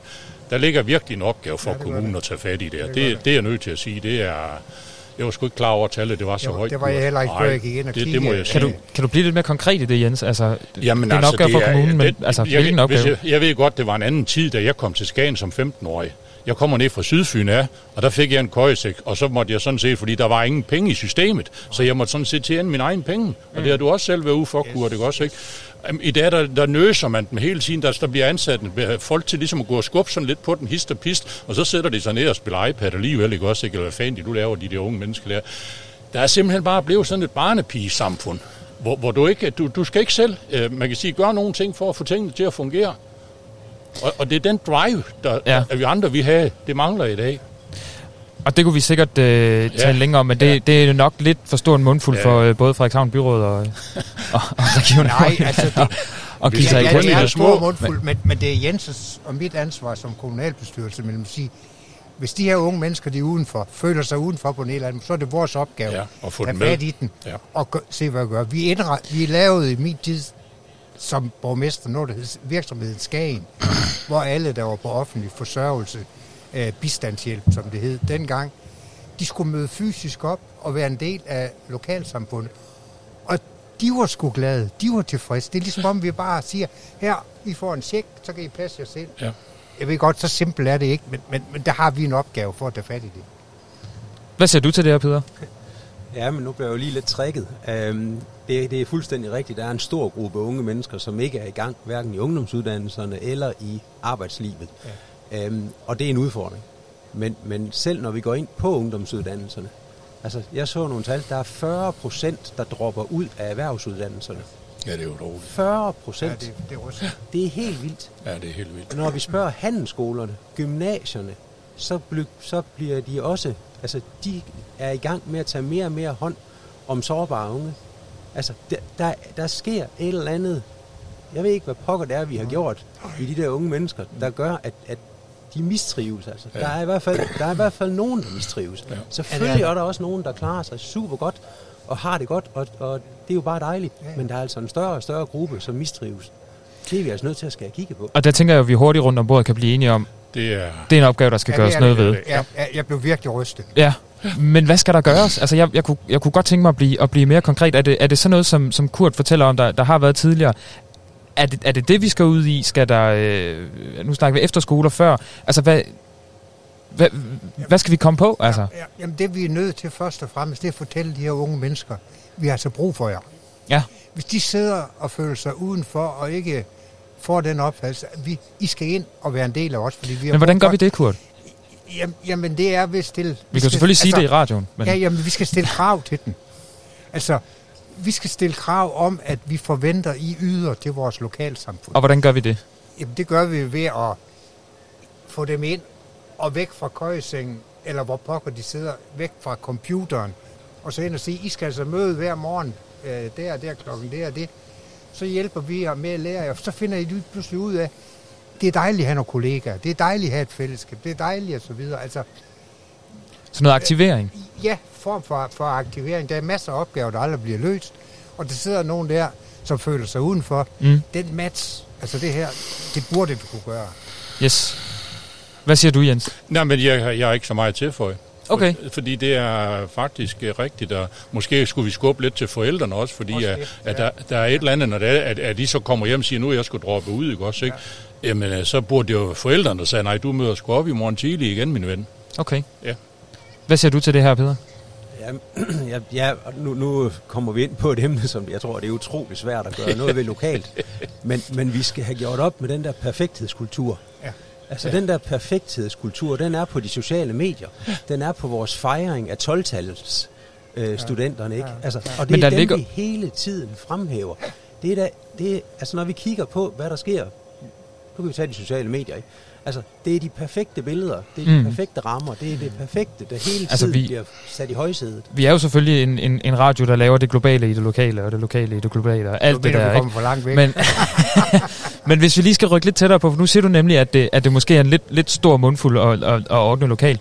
Men altså, kunne det være en mulighed at gøre, som, som Kurt taler om, altså simpelthen noget, noget aktivering, og øh, komme ud i, i, øh, i hængekøjerne og sige, nu, simpelthen, nu er det ned på biblioteket kl. 8.15, eller hvad hulen det nu måtte være.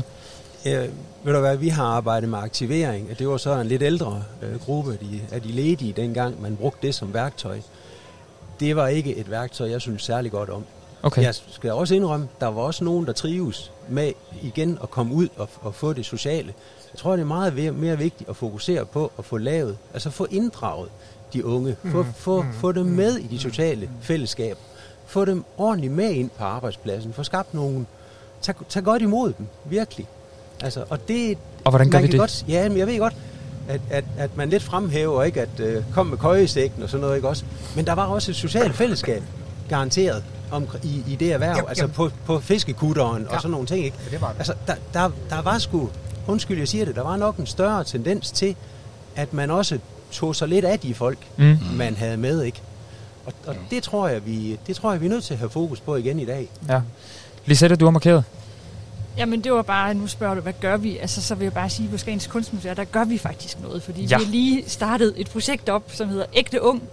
Øh, og det startede faktisk nede på, øh, altså de første tanker startede faktisk nede på Skiberskolen, hvor vi inviterede, øh, altså sådan helt bredt ud, øh, man skulle være under 32 for at være med. Øh, en, en stor flok øh, unge, og, og det er min pointe igen, det er nemlig, lad os nu høre, hvad de der 800 unge, de egentlig siger. Ja. Hvad, hvad, hvad, hvad er det, de savner? Og det prøvede vi så i et lille format der. Og, og det, som man, altså det var en fantastisk aften. Øh, det, som man blev trist af, synes jeg, det var, at der blev sagt ensomhed helt utroligt mange gange. Mm. Og det er bare igen for at sige, øh, noget af det, der er brug for, det er de her fællesskaber.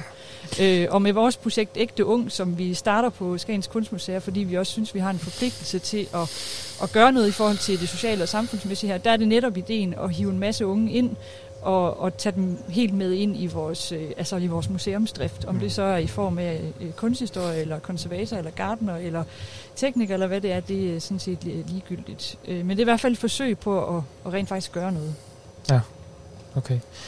Vi lavede ud med at snakke om arbejdsmarkedet, så kom vi lidt ind på uddannelse og de unge. Vi kom lidt vidt omkring.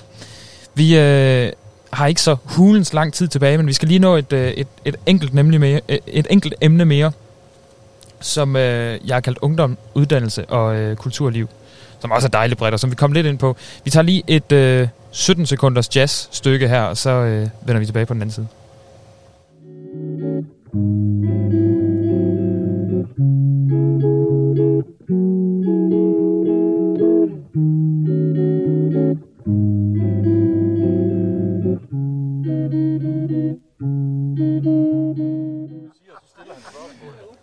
Fortælle til lytterne, der er øh, højt humør i studiet her. Jeg har lige fået at vide af Kurt Kirkedal, at jeg er håbløst bagud. Så det er, det er her med at tage til efterretning.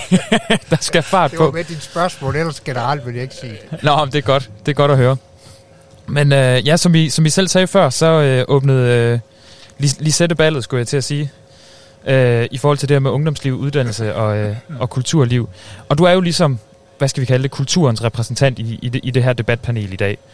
Øh, hvad er det største issue i kulturlivet og øh, foreningslivet i Skagen i dag?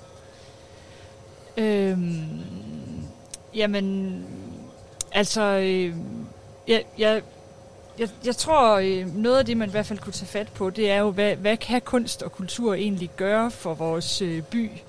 Øhm, og det, altså, vi er jo et, øh, vi er statsanerkendt kunstmuseum, og det betyder, at øh, vi er underlagt en, en museumslov, og den siger blandt andet, at, at vi faktisk skal være her for alle.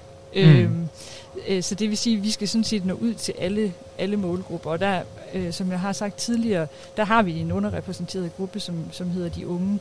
Øh, så, så det er det ene, øh, det, det er den udfordring. Øh, jeg synes også, at øh, der måske mangler et lidt bredere syn på, hvad det er, kunst og kultur egentlig kan. Øh, og hele den her oplevelses... Øh, øh, værdi, tankegang, altså, øh, øh, fordi en ting er, at det, er, at det selvfølgelig er arbejdspladser, øh, men jeg synes også, at jeg synes faktisk nogle gange, vi mangler at bruge øh, de kompetencer, der sidder på museerne, det gælder egentlig også det, det kulturhistoriske museum, altså Kystmuseet, til at indgå i nogle af de her øh, debatter og planer og, og retninger.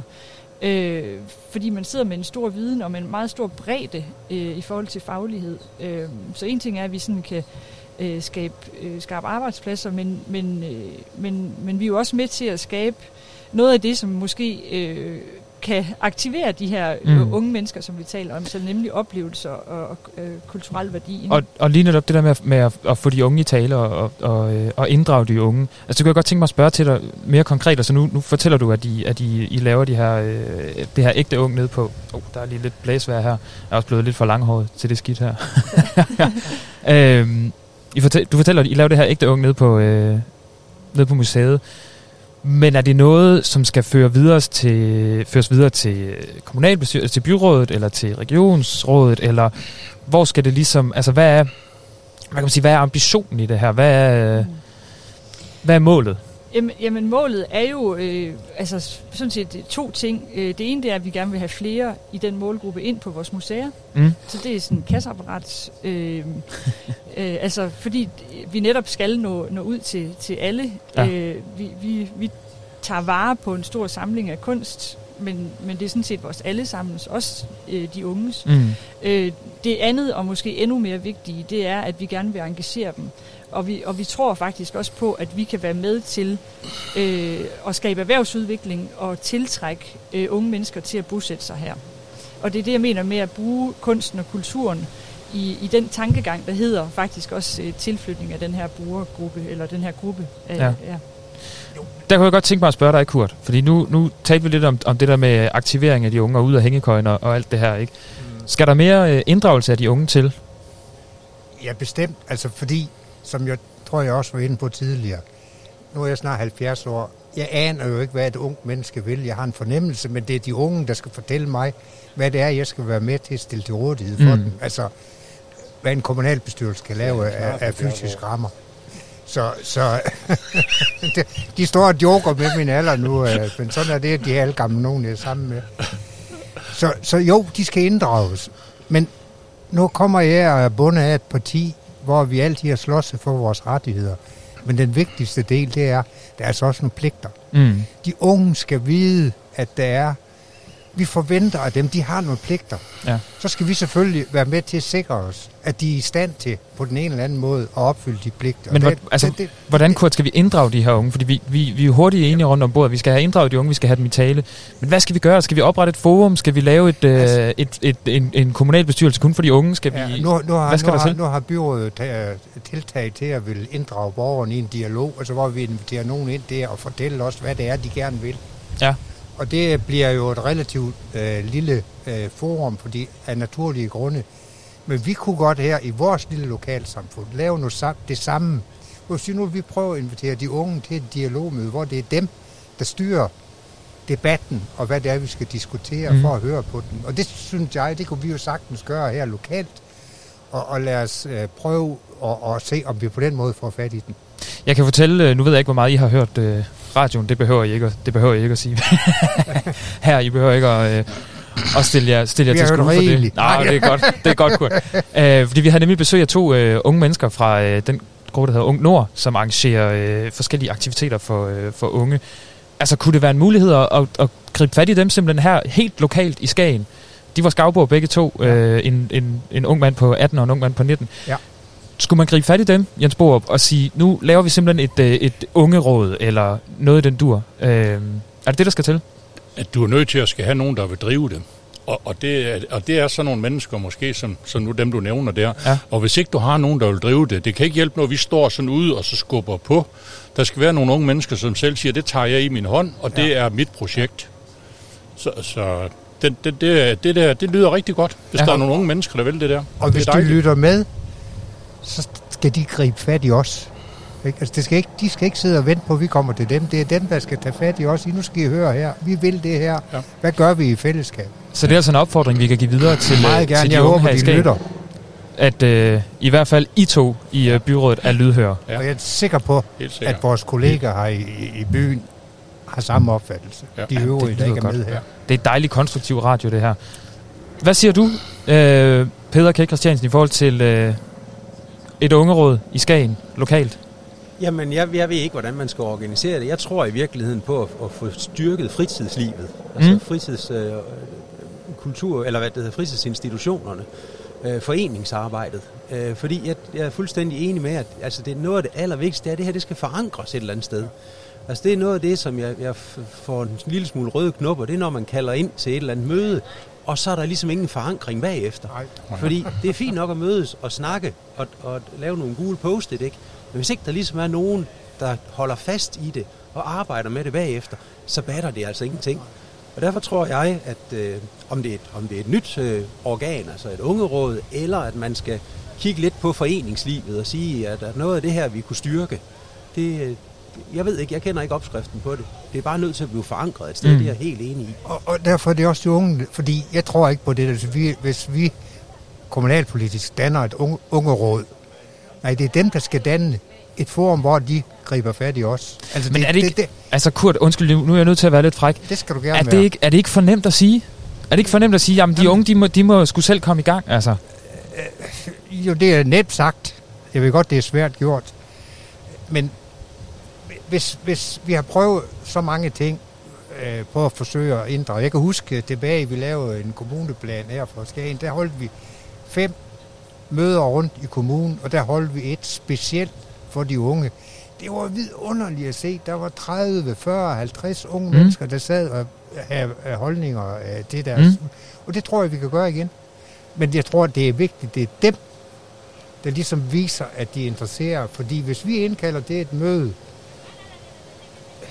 ja, altså, så er nogle gamle næsser som os. Men Jamen, jeg vil godt gerne forsøge, men nu er- håber de har hørt, så kan det den, så kan vi måske gøre det i fællesskab. du gør gerne forsøget. Meget gerne. Er du med på den, Jens Borup? Ja, ja. Men jeg vil godt lige tilbage til Lisette. Jeg, jeg er ret imponeret af, at I i Skagens Museum har lavet sådan et, et, et projekt for at prøve på at tage fat i nogle unge mennesker og, og i det hele taget frivillige. Men så er det øh, nabo, eller hvad kan man sige, Kystmuseet, der synes jeg bare, at de har opført sig helt forkert. Vi har haft en fin bus, der har ligget og kørt rundt her i Skagen i, i, i, øh, i 10 år, ikke også? Ikke? Drevet udelukkende af frivillige. Så kommer der lige pludselig nogle øh, embedsmænd, øh, vil jeg kalde dem, som ligesom bare dikterer, hvordan de skal håndtere det. De har drevet det rigtig fint, og i dag der sidder de bare på deres flade i stedet for, hvor de har en, for, en forkærlighed for den bus der. Mm. Og i dag der kører den ikke, fordi man ikke vil høre på de der frivillige kræfter, som drev det. Så noget der, det er fuldstændig uanstændigt. Har du en kommentar til det? Jeg, jeg har ikke Eller- nogen kommentar Nej, til, okay. øh, til bussen der. Altså, Ja. men, men, men til den første del, altså øh, tak.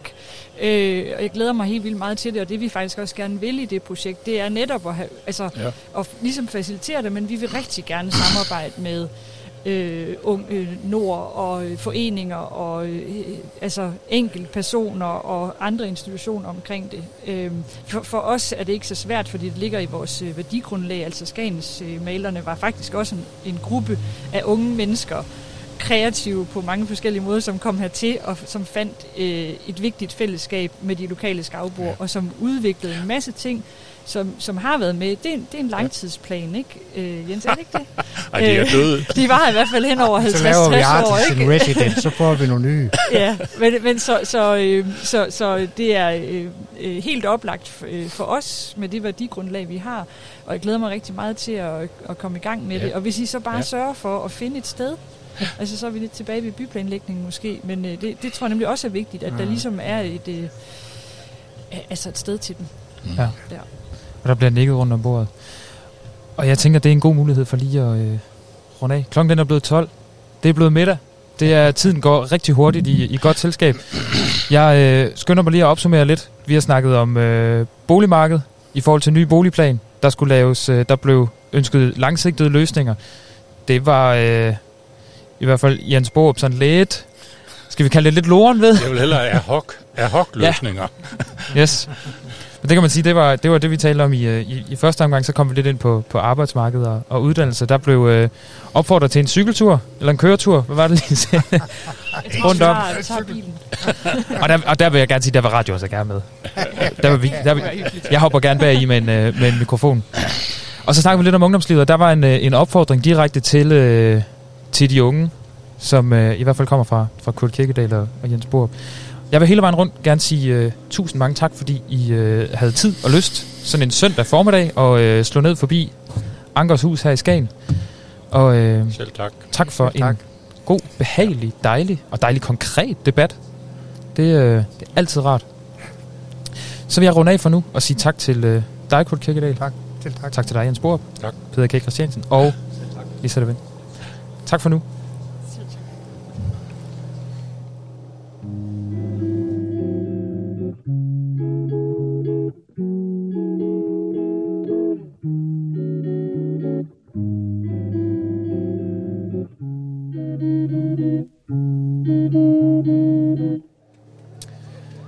Det var altså vores øh, storstilede debat. Jeg har fået øh, Frederik Borg med mig. Han er hoppet ind på en mikrofon. Det var altså en virkelig dejlig debat, I fik gang i der. Det var godt. Det var også meget konkret. Det kunne jeg, det kunne jeg sgu godt lide. Altså, det var dejligt. Øh, sådan, det var, det var til at tage at føle på. Ja, du holdt dem i kort snor. Ja, men simpelthen.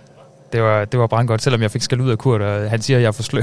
ja, men altså, det er den nordjyske, det er mere direkte heroppe. ja, det er godt. Det er altid godt at blive, øh, blive skældt lidt ud på. Skide godt. Men nu du er her, Frederik, kan du så ikke fortælle lidt om, hvad der skal øh, ske i morgen? Jamen i morgen skal vi jo øh, holde vores Pride Special, som vi også gjorde sidste år i samarbejde med Blink og Baghaven. Øhm, hvor der kommer et optog øh, hernede fra Vandtårnet klokken... Ja, vi starter klokken 13, hvor der er tale. Og øh, vi skal synge lidt fra højskolesangbogen. Og derfra tror jeg også, man kan købe nogle forfriskninger. Øh, så man ikke skal gå øh, den lange rute øh, med tør gane. Og øh, så går vi en rute, der går igennem Skagen. Og vi skal jo, øh, vi forhåbentlig kommer vi en, en masse folk i noget øh, farvestrålende tøj, og, øh, og så skal vi bare hygge os og vise øh, flaget og vise, hvor meget kærlighed kan, og øh, hvor vigtigt det er, at kærlighed er inkluderende, og øh, måske prøve at skubbe til nogle, nogle, øh, nogle normer og lidt herop. Øh, jeg glæder mig rigtig, rigtig meget til det. Ja, Jamen, jeg, jeg glæder mig også helt vildt. Og så er det jo, øh, det er jo vores sidste sendedag i morgen. Det er det. Men øh, lad os lade være med at... Lad os lade Tag, være med vi skal ikke tage køre- forskud på soverne. Lad os lade være med at køre gravkrammerstemning, og så bare slutte med et kæmpe brag af en fest i Et kæmpe kram og et kæmpe kys. Ja, Ja, ej, det lyder godt. Jamen, øh, jeg vil glæde mig til at øh, kramme med lytterne og kysse på lytterne i morgen. lige præcis. Og alle de andre, vi måtte, vi måtte møde på vores, øh, vores vej ud i æderen. Med masser af samtykke. Under alle omstændigheder siger vi øh, tak her fra øh, Ankers Hus. Og øh, melder fra for i dag. Vi høres i morgen. Lidt senere, end vi plejer, men dog alligevel. Tak for øh, i dag. Se Radio på toppen.